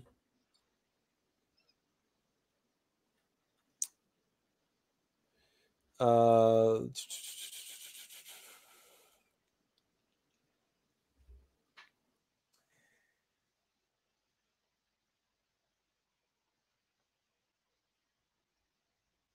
we have been working on our book. Yeah. Yeah. and um, and one of the uh, interesting things that happened as we were working on our book was how can we write a book for normies right for those not on the path Mm, Yeah, that is quite a challenge. and and and that is not intellectual Mhm. on top of it. And what came to us was uh, something that we feel everybody can can relate to because everywhere you go in the world the puzzle is an activity and a toy which is almost a universal experience. If you tell people we're making a puzzle, most people will understand what you're talking about.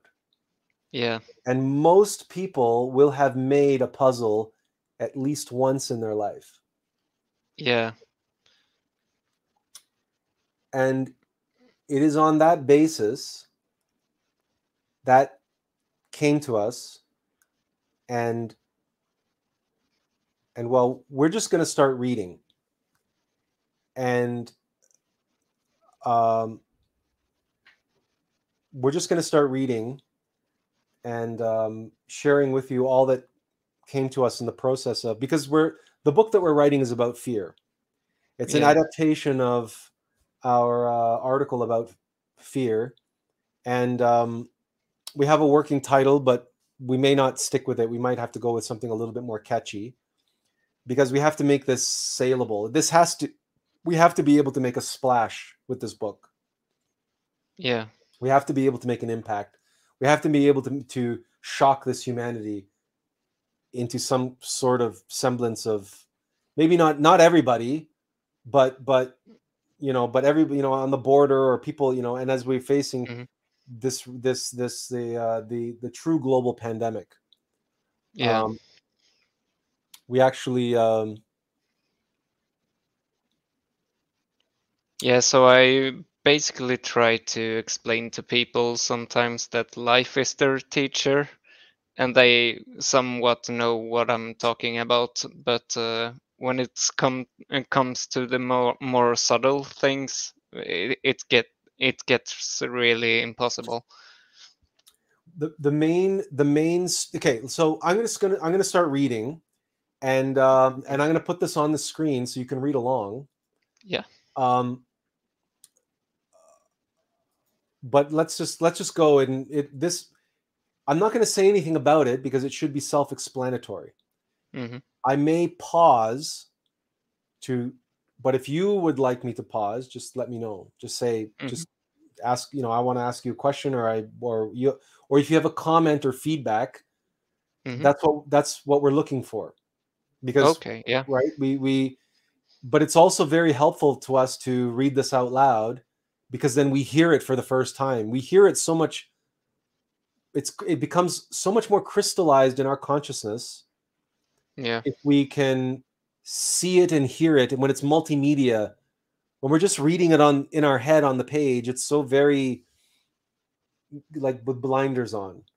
But yeah, when we are performing it right? As you can see we're very animated. We were on the stage. This is our we belong on the stage. Our we we believe in show and tell. Yeah, that's why we talk about movies and we try to use images et cetera et cetera et cetera. And we want to be able to invoke that same sort of multimedia experiential qualities in the writing process to to to create and again it should become self-explanatory. So mm-hmm. what is ego? Typically when we think of the word ego we likely think of one or more definitions related to the i the self as defined by contemporary psychology psychoanalysis or philosophy. According to google that is oxford languages a person's sense of self-esteem or self-importance. For example, a boost to my ego. The part of the mind that me- mediates between the consciousness and the unconsciousness and its res- and is responsible for reality testing and a sense of personal identity. That is the psychoanalytical definition of ego. yeah, Or in metaphysics, the philosophical uh, definition of ego, uh, a conscious thinking subject. So these these three constitute the contemporary understanding of what ego is. We will be using the word ego very differently in this book.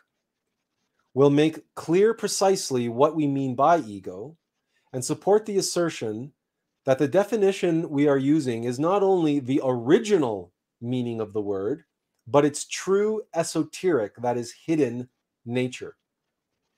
This definition and explanation will invariably challenge the contemporary materialist, secular, atheist definitions above. But once armed with the self evident experiential knowledge of ego's true nature, which we can all seek and easily verify within our own consciousness, we will easily deconstruct the above erroneous definitions in due course, revealing their shortcomings, inaccuracies, and misrepresentations. The definition of ego we will work with shall prove infinitely more practical when it comes to facing the, the many faces of fear, especially when it comes to compre- comprehending how and why fear behaves as it does, and by extension, how and why it makes us think and behave as we do while under its influence. To comprehend that definition, which is not arrived at via an intellectual process, but one of conscious contemplation and hands on experience, we begin as one might begin any puzzle. Dump, dump the pieces on the table, turn them all upright, and identify the corners which will frame an emerging, detailed, complete picture.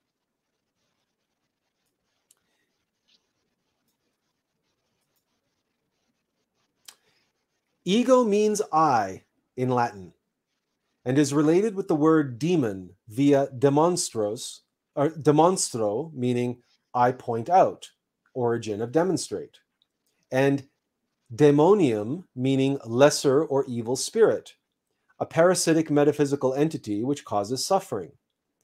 Incidentally, point out is monstrare in Latin, and monster, monstrum.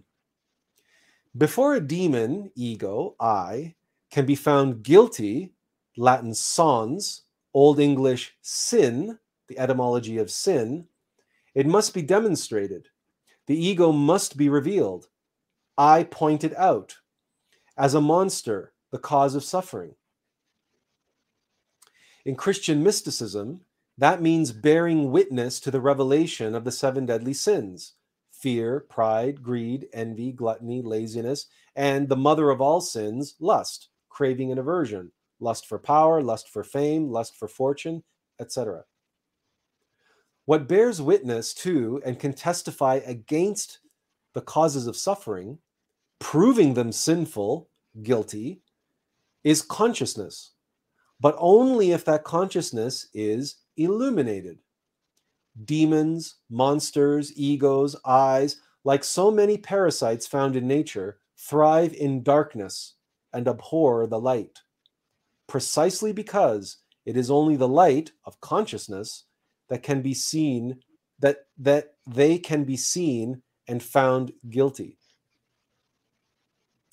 Light bearing in latin is lucifer. Lucifer is also morning star and is associated with Venus, love, charm, and Proto Italic Venus, desire, who, as the goddess of love, and love is severity and mercy and balanced measure applied unconditionally with infinite wisdom, is the divine feminine, Mother Nature, the medium of reality on all dimensions, and the negating force required for all creation, destruction, evolution, and devolution in the universe. In this context, Lucifer is the torch held high in the right hand of Lady Columbia, the personification of the New World, the Americas, immortalized in the Statue of Liberty, on whose head sits a crown of seven rays. This suggests our Divine Mother, working with our individual Lucifer, can help us gain liberty from the causes of suffering by illuminating the seven deadly sins and raising our consciousness out of darkness into the light of the seven heavenly virtues chastity, temperance, charity, diligence, patience, kindness, and humility. Columbia comes from Christopher Columbus. According to a contributor to thoughtco.com, quote, the word Columbus means dove in Latin, and Christopher means Christ bearer. Serendipitously, the dove represents the Holy Spirit, Binah on the tree of life of Kabbalah, which sits atop Boaz, the feminine pillar, columna in Latin, of severity. Christ is known as the light of the world, redeemer of our sins, the Son of God, the Father, Chokmah on the tree of life, which sits atop Jachin, the masculine pillar or columna. Uh, the masculine pillar or columna of mercy. Thus, the Christ bearer is one, is one who bears the light of the world, which can redeem us of our sins and bring us peace through the Holy Spirit, the Divine Mother, Columbia, Lady Liberty. Lucifer, the torch in Columbia's right hand, is the light bearer. It should also be noted that Christopher, which means, oh, um, there is a uh, visual that we are working on to be included in this uh, in this part of the chapter. So we should have Boaz and Jachin, the feminine, masculine. So in other words, tree of life, person, etc. Yeah. Self-explanatory, I think, from the uh, text. Christ bearer also means that which bears the Christ. So that which bears the Christ into the wor- world, she who bore the Christ into the world was Mary, the Virgin Mother of God, which is also the divine feminine. So this relationship is so intimate between these the light bearer, Christ is the light of the world, and the light bearer is Lucifer. But Christ bearer, Christ bearer is the Virgin Mother of God, the Divine Mother. So the connection between the light bearer and the Divine Mother is so intimate. And that's why Lady Liberty holds Lucifer in her right hand. Yeah.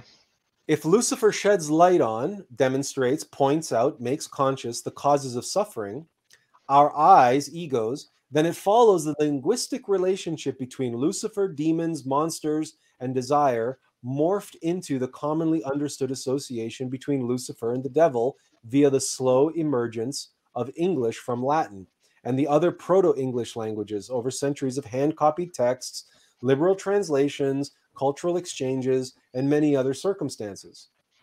Esoterically, the fallen Lucifer, Lucifer as fallen angel, is associated with Satan. From the original Hebrew shait, uh, shaitan, pronounced shaitan, meaning adversary.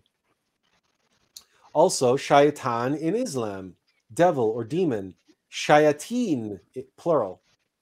As is implied, should the bearer of light, that which brings enlightenment to consciousness, fall under the spell of temptation, hypnosis, and fall into darkness, ignorance, then Lucifer no longer serves our consciousness, but the adversary, the singular I we identify as, the singular ego as understood by contemporary psychology, a single demon, the devil, Satan, which merely symbolizes the legion of individual psychological aggregates, egos, eyes, sins, demons, or by whatever name, which cause suffering, hypnosis, and ignorance. In synthesis, if the light of our consciousness falls into darkness, is charmed by desire in any given moment, we identify with any one of a legion of eyes. I am afraid, I am hungry, I am envious at all, and or their cravings and aversion. I want this, I don't want that. Our consciousness becomes hypnotized and ignorant of its true self, which is want for nothing. In other words, when Adam and Eve, humanity, were charmed by the serpent, sim- symbolic of lust, the inverted sexual force, the mother of all desires, Satan, all egos, and ate of the fruit of the tree of knowledge of good and evil, indulged lust, became identified with the resulting desires and their causes, each expressing itself as an I, their consciousness became hypnotized, ignorant of their true selves. Their consciousness can be said to have fallen asleep, cast out from the Garden of Eden, symbolic of the age when conscious human beings once lived in relative innocence, fully aware of the supernal dimensions of reality and their true nature as monads, divine vessels of being, the being in human being. Cast out of Eden and into the desert of suffering and hardship under the continued influence of egos, humanity became limited to physical experience of and through the four bodies of sin mental, emotional, vital, and physical bodies. If the consciousness remains asleep, our mechanical lunar bodies are constantly influenced by the metaphorical singular embodiment and epitome of all evil, the cause of all suffering in the world, in microcosm and in macrocosm, our individual Satan, our ego, our I. Ego consciousness, then, is the very nature of psychological hell. In Buddhism, a spiritual philosophy, so in other words, up to this point, we basically outlined the classical Western and Judeo-Christian origins of and and relationships between the classical Western philosophy and uh, let's rephrase that the Greco-Roman Western origins and Judeo-Christian origins of the relationship between ego and demons, the devil, Satan. Yeah. Um, from here, we will go into the Eastern origins and relations between. Uh, so, for example, from in Buddhism and in Hinduism and in other Eastern religions, that they arrived at the same conclusion. Yeah. Again, we are not. We are trying. We are not trying to take a intellectual syllogistic approach saying a plus b equals c right and uh, uh, uh, b plus c equals d ergo a equals d or whatever that you know whatever that kind of we're not trying to take that kind of approach. Instead we are trying to do what we said we were going to do is reveal like turn over all these pieces of the puzzle. Yeah. and try to, and try to find the corners. And and try to find the edges that frame the big picture and it is our hope that we will be doing this conscious kind of it's almost like a like a contemplation or a meditation as as opposed Yeah. to being a didactic hmm right because we don't want to be didactic we want to show not tell Yeah. And allow the synthesis to occur where the the reader goes "Oh you know they they they have that moment where where they go Yeah. yeah that, that this is you know and then as we as we continue forward and then when they have that moment or we we help them along in in having that moment we then can turn back to these contemporary definitions of ego and start deconstructing them within the framework of this this new revelation Yeah. we put all these pieces all we put all these puzzle pieces together and they're all pointing to the same thing and of course we have a lot more that we're going to bring to bear into this conversation including the uh, uh, the manifestations of ego in for example um, uh, computer systems.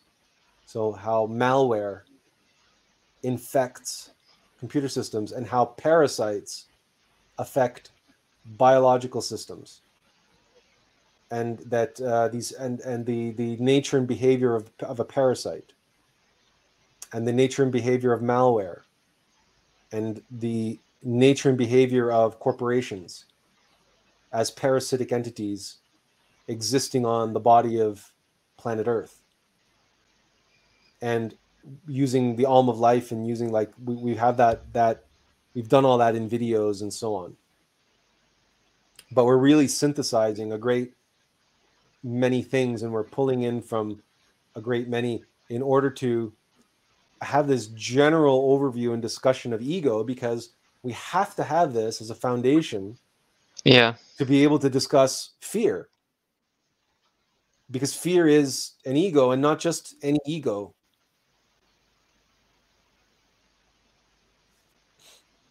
No, and fear is basically the power source for black magicians as well.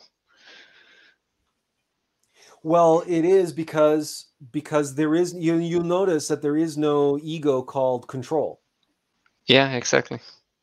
right? But that is exactly what fear is. Yeah. And and you see this is and fear is we I mean if you if you're familiar at all with our article um, it fear is the great chameleon. Yeah. Right?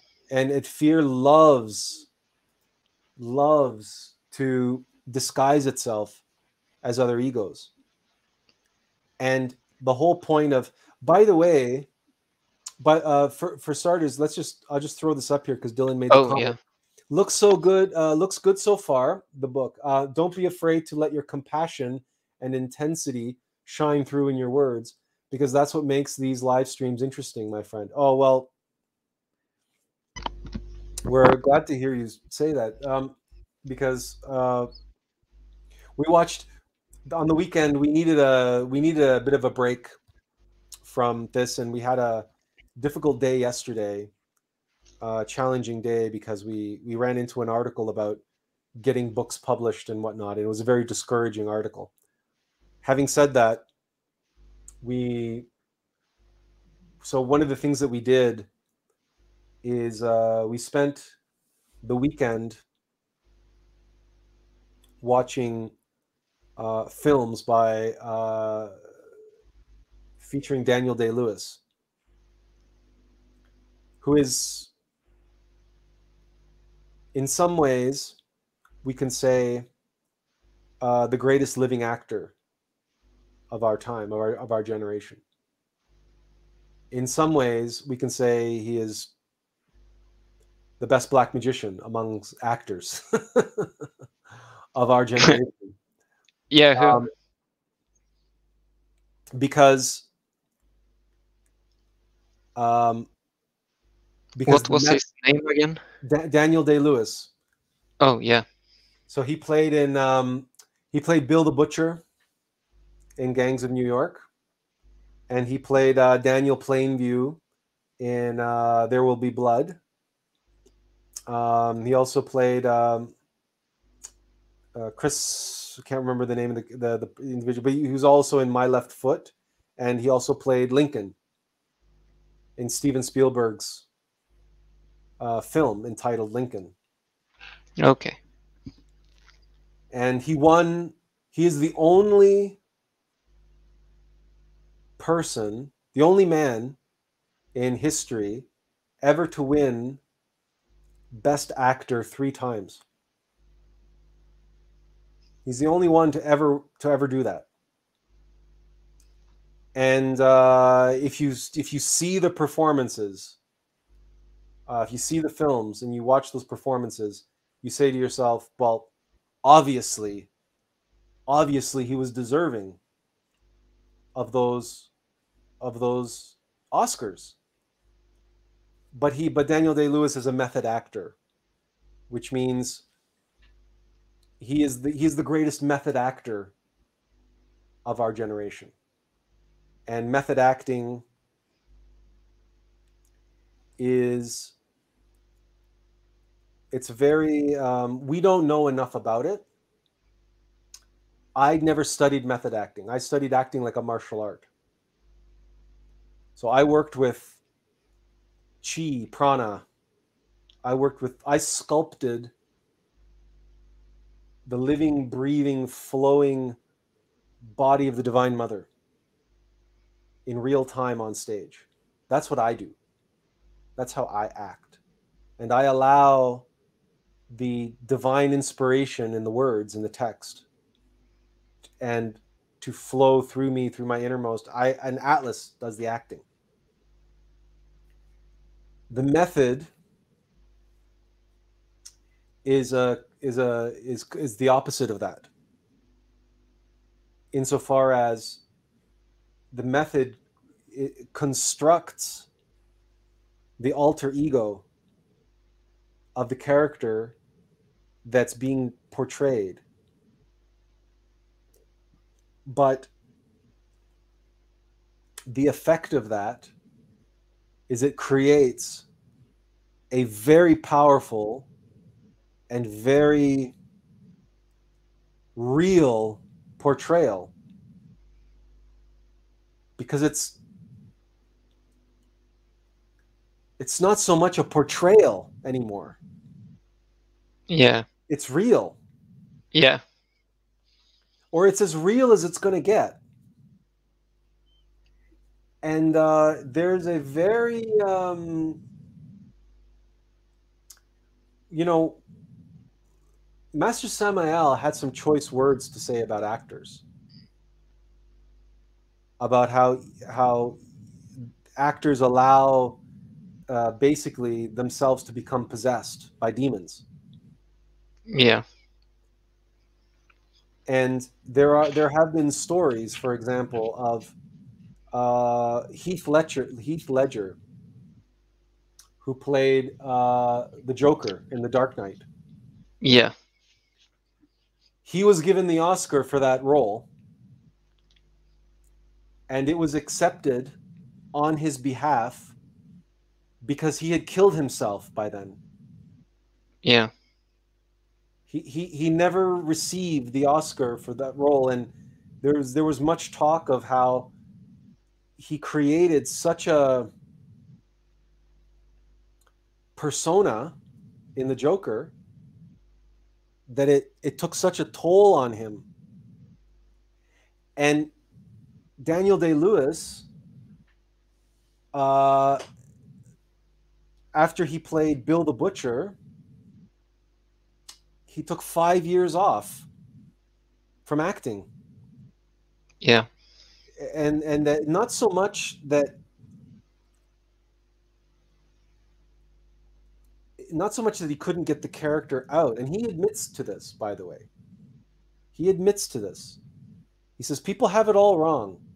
He says for me it's not that i can't get the, these characters out of my head or whatever. He says it's not, it's not about that. He says it's about i don't want to let go of them I don't want to let go.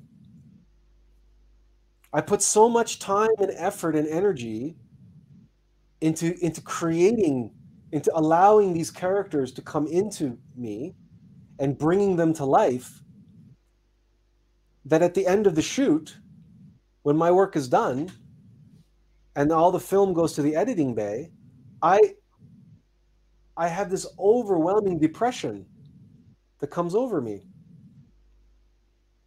he says, What for that? I did all that work and all that effort and all that time and all that sacrifice and all that everything for that? For two and a half hours of on, on the screen? That's it?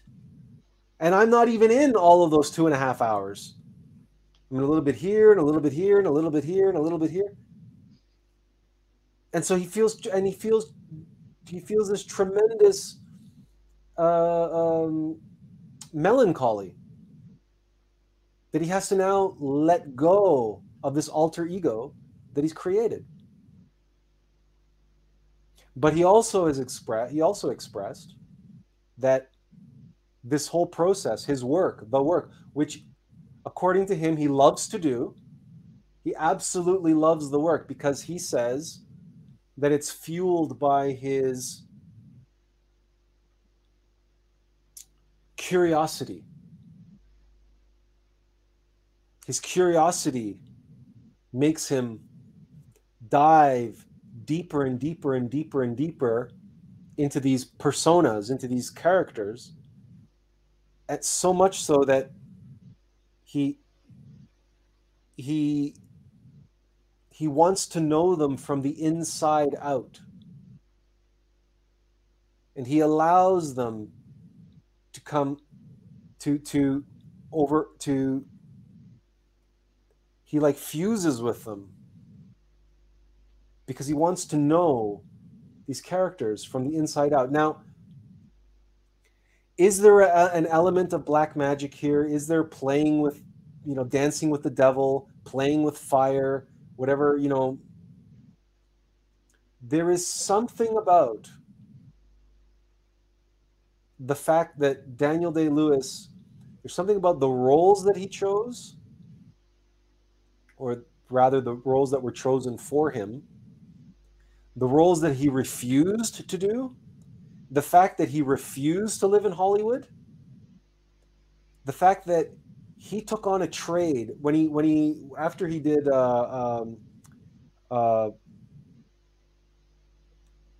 Bill the Butcher, uh, Gangs of New York, he he went to Italy and he learned how to become a cobbler, a shoemaker. And he was making shoes, leather shoes from scratch for five years. And in other times, he's done other things like blacksmithing and carpentry. And because he, it's like he needs in our our my intuition on this okay my instruction on this point is that daniel day lewis is a very very very unique exception to typical actors and acting yeah and that he is he is following the guidance of his innermost as he goes and he does these explorations he doesn't fall in love with these characters. He doesn't allow the characters to possess them. On the contrary, he seeks experiential knowledge of the demons which occupy and motivate these characters. Yeah, the darkness, basically. Yeah, exactly. He's dancing with the devil. It's true. He's dancing with the devil. No question but he is so careful and cautious and reverent. And when he says, when they ask him, well, how do you make these decisions and how do you make that those decisions and, when, and how did you make this decision on screen and so on? He says, I don't know. He says, he says clearly, he says, somewhere in my unconscious conscious mind, decisions are being made but I'm not the one making them. Yeah. I'm allowing, can, right? Yeah, I can basically relate to that because uh, sometimes it feels like I'm, I'm basically in the same position. We we all are. We yeah. all are. Just as I'm not choosing these words, I'm not I'm not making decisions about these words. Yeah. Uh, these are these are I'm simply, you know, and I have been on stage I have acted. Now, the difference is I was not a method actor, but what I allowed myself to do, and that's why my favorite thing to do was act Shakespeare. Because the energy and the direction and everything, eh, the words on the page informed the performance. So the decisions that were being made and and the way in which everything it just all flowed from the text so in a way you're allowing the logos to move you and motivate you and direct you and, and guide you and make the decisions for you and you are being a vessel you are being yeah. a puppet you are allowing these forces to move you and i imagine that daniel day lewis's methodology is not much different except he's going about it from a different because let's face it um, he's going from a bottom up yeah. way and the rest everybody who's acting even the way even the way i act the, the, the acting as a martial art right we're going from the top down. No matter how we slice it we're going from the top down. Except yeah. except that that's but that's from our perspective as an actor. When you connect to your center as the Lascomian method teaches you how to do you are allowing and you allow the text to inform you and you allow your center and the energy to come up through you you're allowing your innermost being to do the acting. Yeah. And so this is where the the two meet. Two very very very different methodologies. But but the best actor is the one who keeps digging down digging down digging down and allows their innermost being the truth god's truth the logos the word of god the light the truth to to to come through them out onto the world onto the uh, onto the world of the stage onto the world of the screen into the world through them. This is all great artists and poets and writers and avatars, teachers, prophets. This is the work to bring the light of the world through us into the world. And that's why um, the uh, method acting is not strictly speaking black magic. You know who does black magic is Joe Biden, right? And the uh, the politicians. They do black magic because they're manipulating, right? But they're but they're pretending to be real. Yeah. There is no understanding that hey, this is a performance. This is not a real person. Um, it's a it's a so so we might, might ask the question well why you know why do something like this well why, as and like on the weekend why did we do this to recharge our batteries anytime we need to recharge our batteries. I need to recharge my batteries. I need to i need help defeating the demon that's bubbling up with fear again and doubt and and and and discouragement and depression and all these things. I turn to expressions of the logos. And those expressions of the logos can be a whole movie like forrest gump right uh, robert zemeckis' film forrest gump which is such a beautiful film in so many ways it has so many beautiful scenes in it that it Yeah. that you you or or it can be or it can be gladiator it can be an entire film like that or it can just be watching someone who is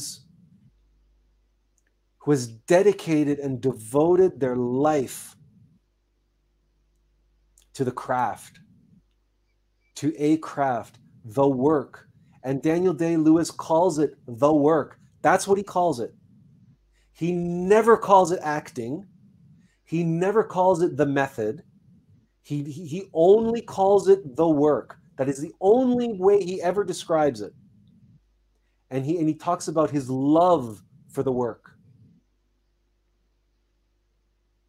In the same way that we love what we do. This intensity that Dylan talks about, that he wants to see embodied in, in what we write is exactly why we need to be able to take breaks and we, we need to be able to step away and and and put ourselves and remind ourselves of how much we love what we do. Dylan says when an actor embodies a character, it becomes a personality disorder for most because they lose track of who's who and what's real. Embodying the Holy Spirit shows you who are you, who you are. Um, I, I, again, people people who practice the method,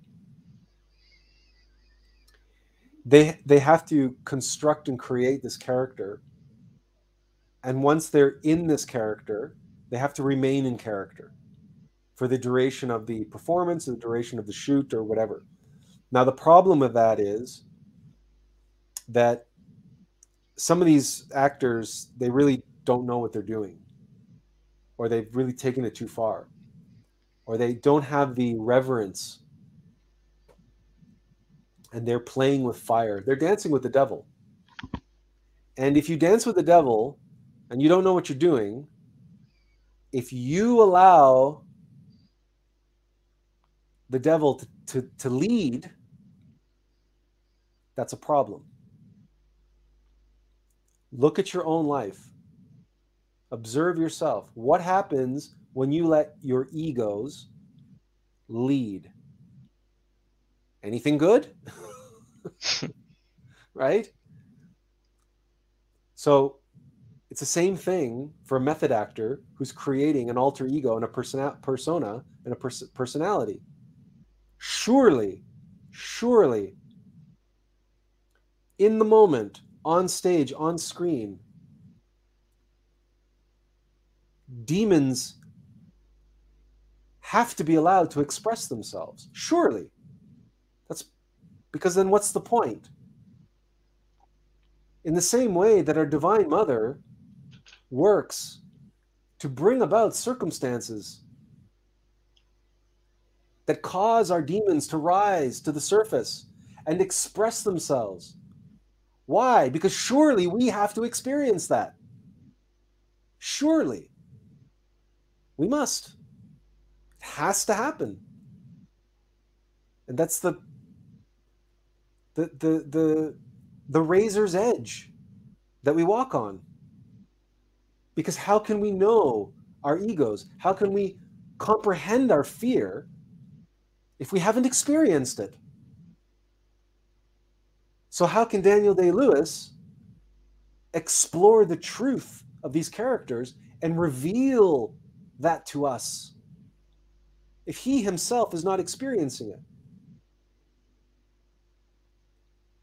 In the same way that when we're on stage and we're performing Shakespeare, the way we perform it, we are allowing the text to create for us our experience. The divine logos, which inspired Count Saint Germain, who was Sir Francis Bacon, who was Will Shakespeare. Count Saint Germain wrote the plays of Shakespeare, in other words and the King James Bible because Sir Francis Bacon was Count Saint Germain. And so the logos is in the text.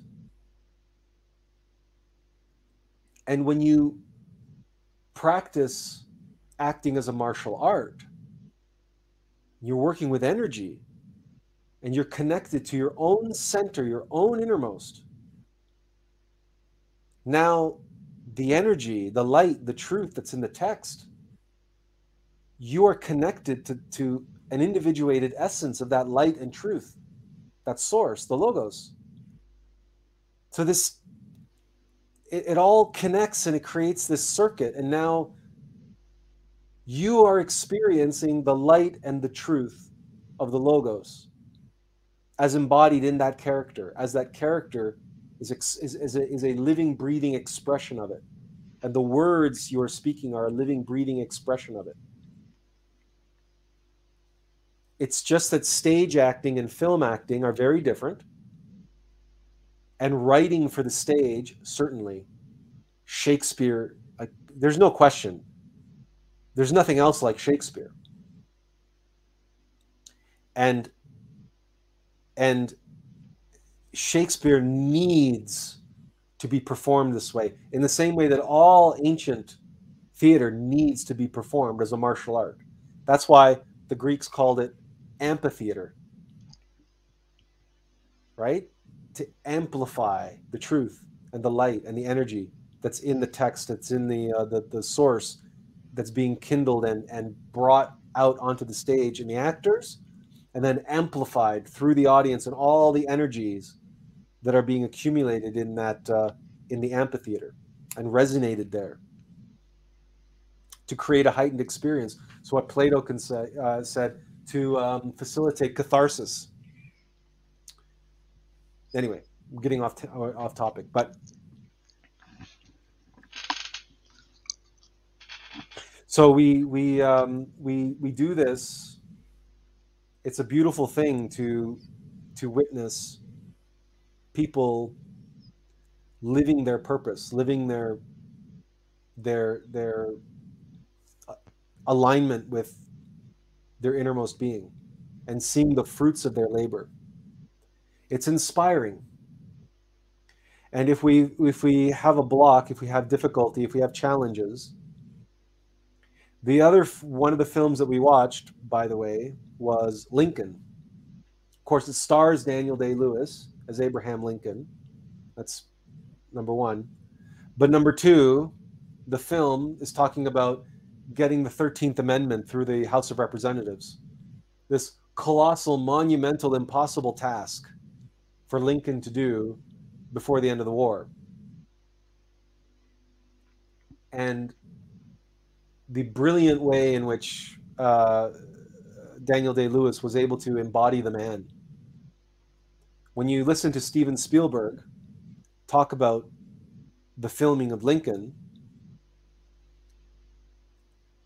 he did not refer to any of the actors by their real name for the entire duration of the shoot. Everyone at all times, Spielberg treated them as their historical characters. And he never, ever, ever spoke to Daniel Day Lewis without referring to him as Mr. President.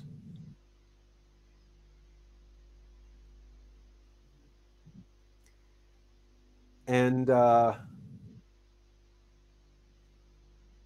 it's it's incredible because I've been on movie sets, right? So I know what they're like.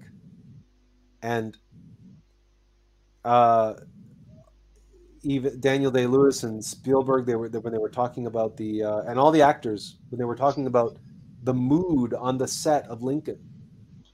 They said they'd never seen anything like it before on a movie set.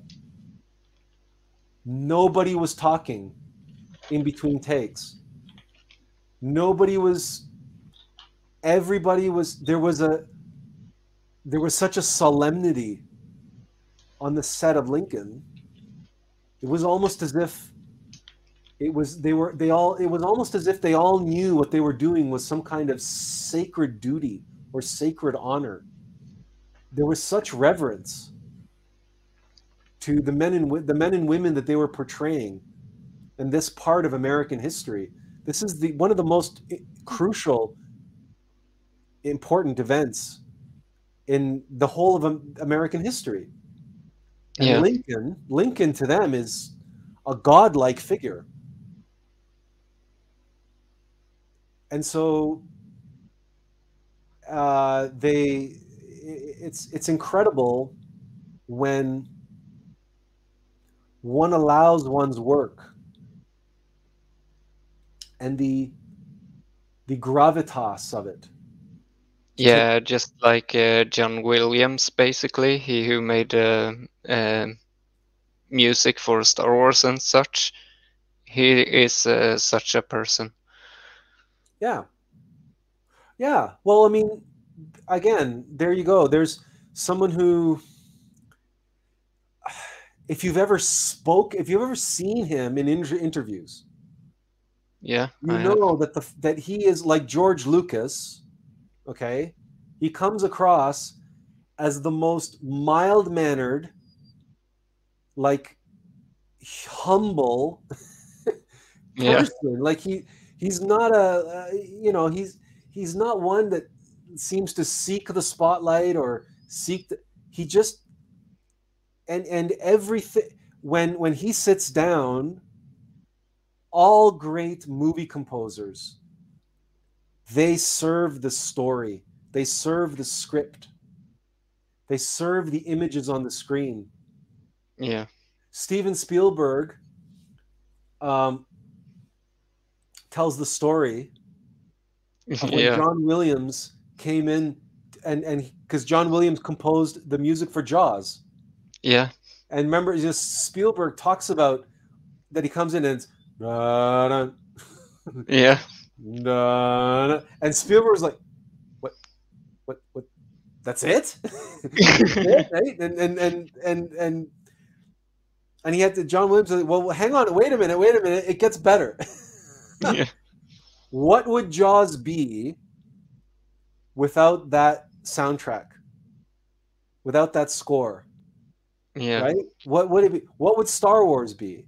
What would Indiana Jones be? What would it, like these the, the musicians who who recognize that that they are again the artist the the real artist serves the truth yeah right they that's why in the past artist had a muse. And their muse was the, their divine mother. The true artists like Leonardo da Vinci. Leonardo da Vinci painted his divine mother. His yeah. Mona Isis, his Mona Lisa.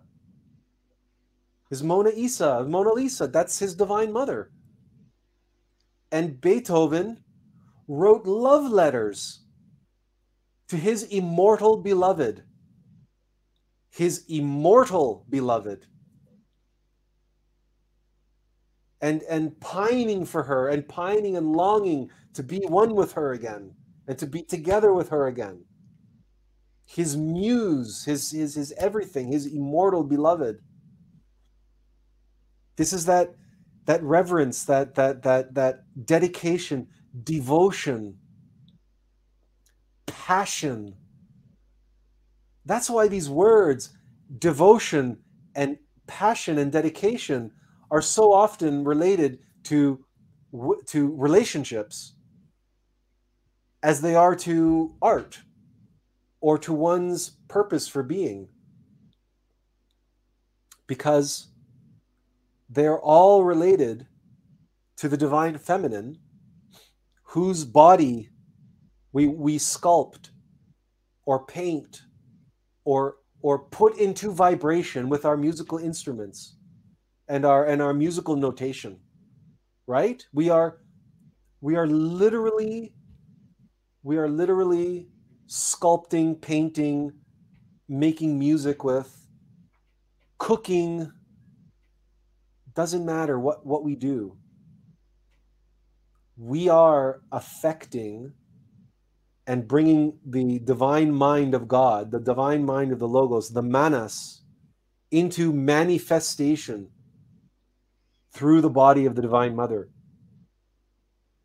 Our muse, through our loyalty, devotion, dedication, and passion to that process of, of impregnating her and giving birth to something new and real and vibrant and an expression, a manifestation of truth, a manifestation of love, a manifestation of the light, of the Logos, the living, breathing Word of God made flesh.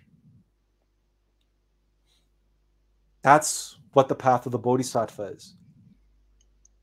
To become to make this flesh a living, breathing embodiment of the logos of the divine mind of being and but everybody in their own way in their own small way no matter what level they are at.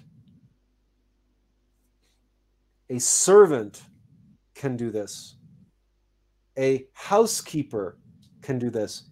A carpenter a construction worker can do this. It is very it is much much much harder for someone on an assembly line to do this. And this is what Char- Charlie Chaplin was so desperate to try to um, immortalize in his film Modern Times because he saw that. He saw that that there is that the humanity is taken out in the uh, in the industrialized process, in the in the industrialization in the uh, the assembly line, where people just become another cog in the machine. And uh, this is also expressed in by Tolkien. Tolkien, who hated, he despised industrialization and the Industrial Revolution, and he embodied that in the the Two Towers in uh, in Saruman and the uh, the the creation of the Uruk-hai army of Saruman, and he cuts down Fangorn Forest and to build the mash, the machinery of war. Because there is no beauty, there is no muse in an assembly line. Right? There's no. It's just. Yeah, I agree. Right? Now, can you you can still do your work diligently and be productive and everything else, but but honestly, can you can you compare the life of a cobbler who maybe spends all day making a pair of shoes, but at the end of the day, he has a he he looks at these pair of shoes that at the beginning of the day was nothing but some pieces of leather and some thread and some rubber, maybe. And then all day, and then at the end, he had now has created something from nothing. Can you compare that to working in a factory where you spend all afternoon doing something and then you look at a bin and has and it's filled with stuff and yeah you made those but you only did one little thing part or whatever and then yeah. you just i don't know it's not it, there's no it's not the same it can't be the same so that's um the the and coming back briefly to Daniel Day Lewis and this importance of being able to take breaks. He says that after he does a particularly intensive uh, period of work, he needs that break because he feels like a field which has gone fallow, meaning the the soil has been depleted. And he can't grow anything in it anymore for the time being. He has to wait and grow something else in that field.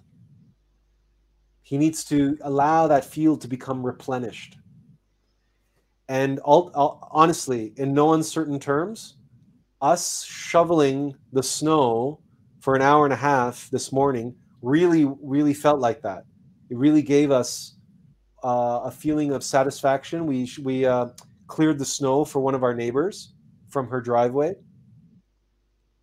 and um, and it really, you know, you, we we had a productive morning, but it was also physical labor, right? No mind involved, no heart involved. yeah let, let give these these a, a rest because when we do these talks or when we work on our stuff, right? It's this does yeah. all the work. yeah. So that's why doing that physical activity. We also have a forest uh, that we go and on the uh, on the weekend. It was beautiful sunny day. It was cold. It was minus twenty degrees Celsius um, uh, on Saturday. Yesterday it was only minus five, but um, but we went for a long walk, an hour and a half walk, uh, hike through the woods, and um, we we uh, got some new uh, spikes for our boots, you know, to go on the ice, and uh, yeah. and in the sunshine, and we go to the dog park, and the dogs come, and you know, we get to you know, and it's it's we need that, right? We need to be we need to unplug and do something else, and using different centers or using our centers in a different way. So clean the house, you know, make dinner, uh, do something. right? Yeah. Right. But it's that it's because we cannot abuse our centers. Right. We, uh, we, we must be, and this is the other problem, by the way, with that, um, with that, uh, um, uh, industrialized work where somebody does the same thing for eight hours a day because if it's mindless, okay, then it's just physical labor for eight hours a day. But if they're doing the same thing, like working on a computer eight hours a day, and yeah, they get to have a little break here and there or whatever, but it's like an abuse of that center. Yeah. We, we need the ability to step back, take a break, take a breath, recharge, refresh do do use a different center. Allow uh, go and watch. I mean i admit that you know for me lincoln is even if even if the truth about the civil war and the truth about the abolishment of slavery and all this kind of stuff is is is not how the how the history books remember it um, and or and what we see in lincoln is a very superficial kind of sentimental view of history for me, it doesn't matter so much. I'm not interested in the historical um, accuracy of it. To me, it's just a good story. And Lincoln is a character, and the way he was portrayed, and the way and the and the the spirit of in which that story of history is being told it's it's it's it's a mythology and it's beautiful. The the the struggle for freedom and the lengths to which good men were willing to go and what they were willing to, to do and what they were willing to sacrifice and the compromises they were willing to make for for what was such a, an important uh, event of history. Again, regardless of what the real truth was and the machinations behind the scene and all the rest of it, there was there was something monumental taking place at that time in history. And these men and, and these men, mostly men, were were playing their part and were doing what they felt in their heart they needed to do. And so all of those men who made this a reality, it was the Logos who was working through them. The hand of God working through, but it's not but but the hand of God doesn't have five fingers. the hand of God has billions. Billions. And here and now on this planet, we are now what? 8 billion. Yeah. 8 billion tendrils. 8 billion fingertips of the hand of God. And it's another reason why we we have to do these live streams and why they're so important to us.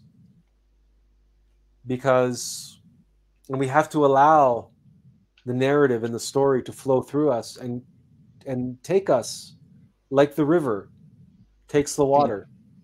Because now we have another beautiful expression and a beautiful thing to be able to put into the book.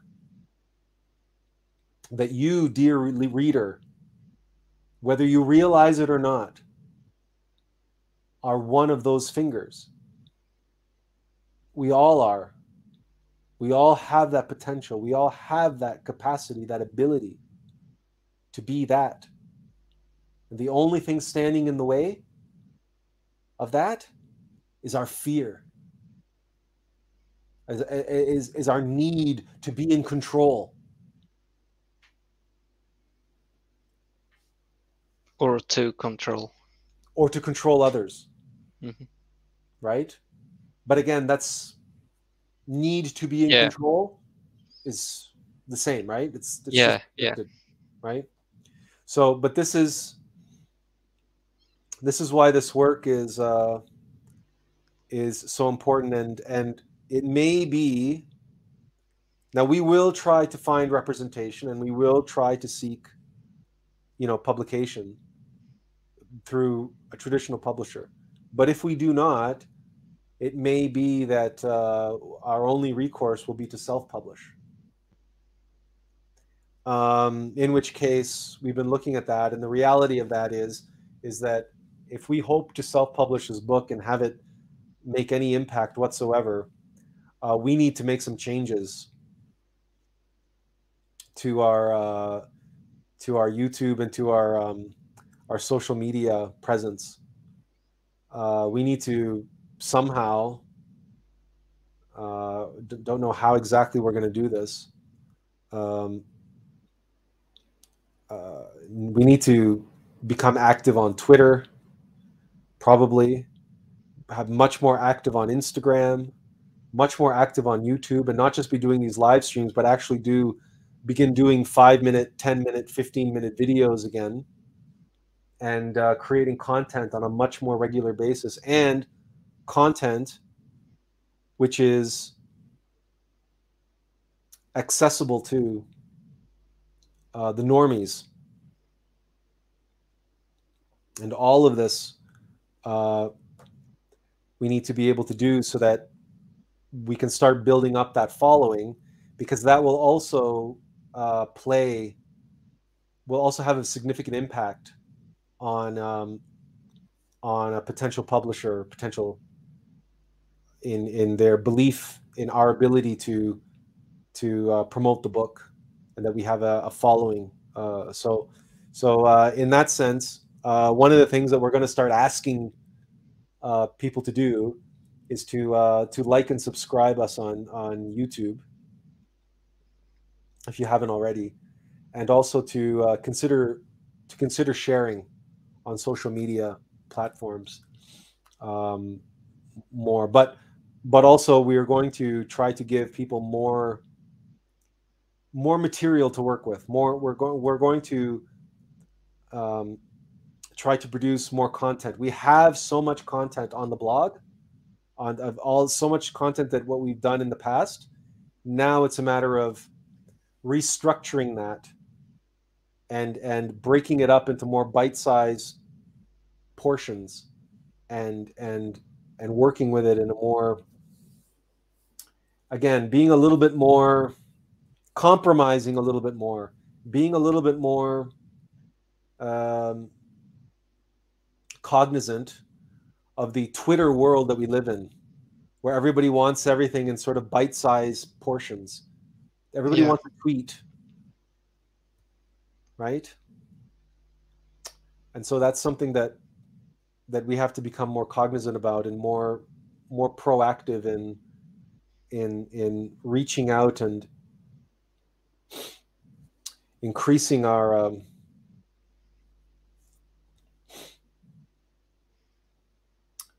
ah, it's terrible because you don't want followers. It's not followers and yet the numbers are what count right? It's a it's a it's it's a case of It's the impact, basically. sorry? It's the impact and that uh, it's it's the impact and yeah and it's the practicality of it right? Yeah, it's the practicality of it. And um and we have an unprecedented uh, tool at our disposal. We have these unprecedented networks uh, available to us. And we have the tools right?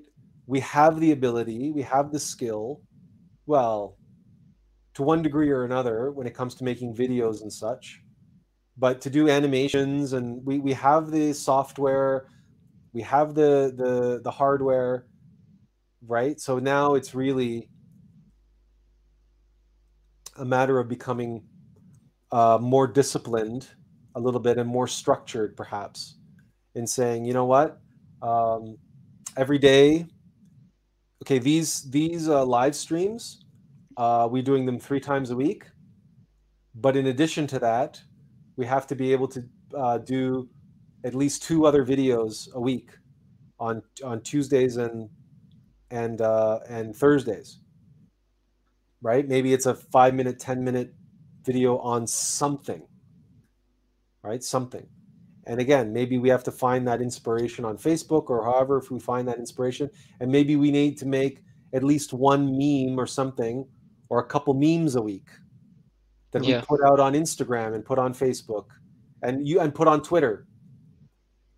And all of these link back to whatever property we're doing. And we have to think in the broader terms of what exactly is the brand that we are going to be pushing forward and moving forward. And then, of course, it's also the blog because we haven't written a blog article in a long time. And are we going to shift from making them long essays back and, and, and doing what a proper blog is, is these short, punchy articles on a very specific topic? And should be making those and should be using what's in the news to, to, to talk about those topics and, and associating it so that so that perhaps there's better search engine optimization and all these these are all these kind of practical things that uh, we're going to be uh, having conversations particularly with a close friend of ours who who um, who has the advertising agency and and knows a little bit more about all this uh, social media stuff. Anyway I want to thank you, Azazel, for sticking around. You are now the only participant, I think. yeah. I think there, oh, and Dylan. I think Dylan's still around. But I Yeah. want to thank you guys for joining us. Um, I want to. Is there anything you guys want to mention or, or or ask or before we call it a day? Yeah, no, I think we covered everything for today, at least. So I'm satisfied. Um, and uh, I also want to uh, encourage you to, uh, if there's anything, the the Attlas project is not a one man show. No, it's not a one man show. So um, if there's anything that uh, that if you feel that you have a you there's a contribution you would like to make mm-hmm. or think you might want to make or something of some kind whatever that may be then yeah. by all means uh, we are open to that because we we know that the work that we're here to do we can't do it alone and we're not here to try to do it alone um, and that's one of the reasons why I want our live streams to be able to be open for people to participate. And the Attlas project is a uh, it's an open stage. Yeah. And those who you know, this is really, as we've discussed in the past, we're building an arc here. And and that arc has to be built metaphysically before it can be built physically. Yeah. And, and and, so we, we we have to be able to make us make an impact and demonstrate to the world that there is something that we know and something that we possess that that that that they need. Um, Dylan says we have to we need to share the streams in other groups and to others. The more, the merrier. And what what I need to do is I need to cut shorter versions of them, or I need to be able to take what we talk about and make like five and t- five or ten or fifteen minute videos and release those on Tuesdays and Thursdays that perhaps yeah. synthesize and crystallize with clarity very specific subjects, very specific videos, because those are the ones that get traction and get replay. Because live streams might be good on one level, but on for YouTube, for the algorithm, and for whatnot, so their their YouTube does not like live streams in terms of because they like they like uh, uh, recorded, scripted, recorded content because that's what they can sell advertising on.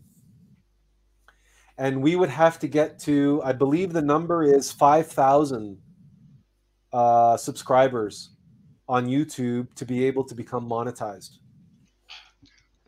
So uh, without that, then we we're not we can we there's no we can't receive any ad revenue for our work on YouTube, and that's that's another thing to consider. I mean, just from a practical point of view, right? Because that's one of the reasons why we're writing the book is to trying to figure out a way that uh, that we can um, continue doing our work um, and uh, and start generating some some income because we because we need that to be able to apply it to the other projects that we're trying to get off the ground. So, but in any case, um, thank you again so much for being a part of tonight of uh, tonight's live stream. Um, and we hope to see you again soon. Yeah. so inverential peace, and uh, have a good night.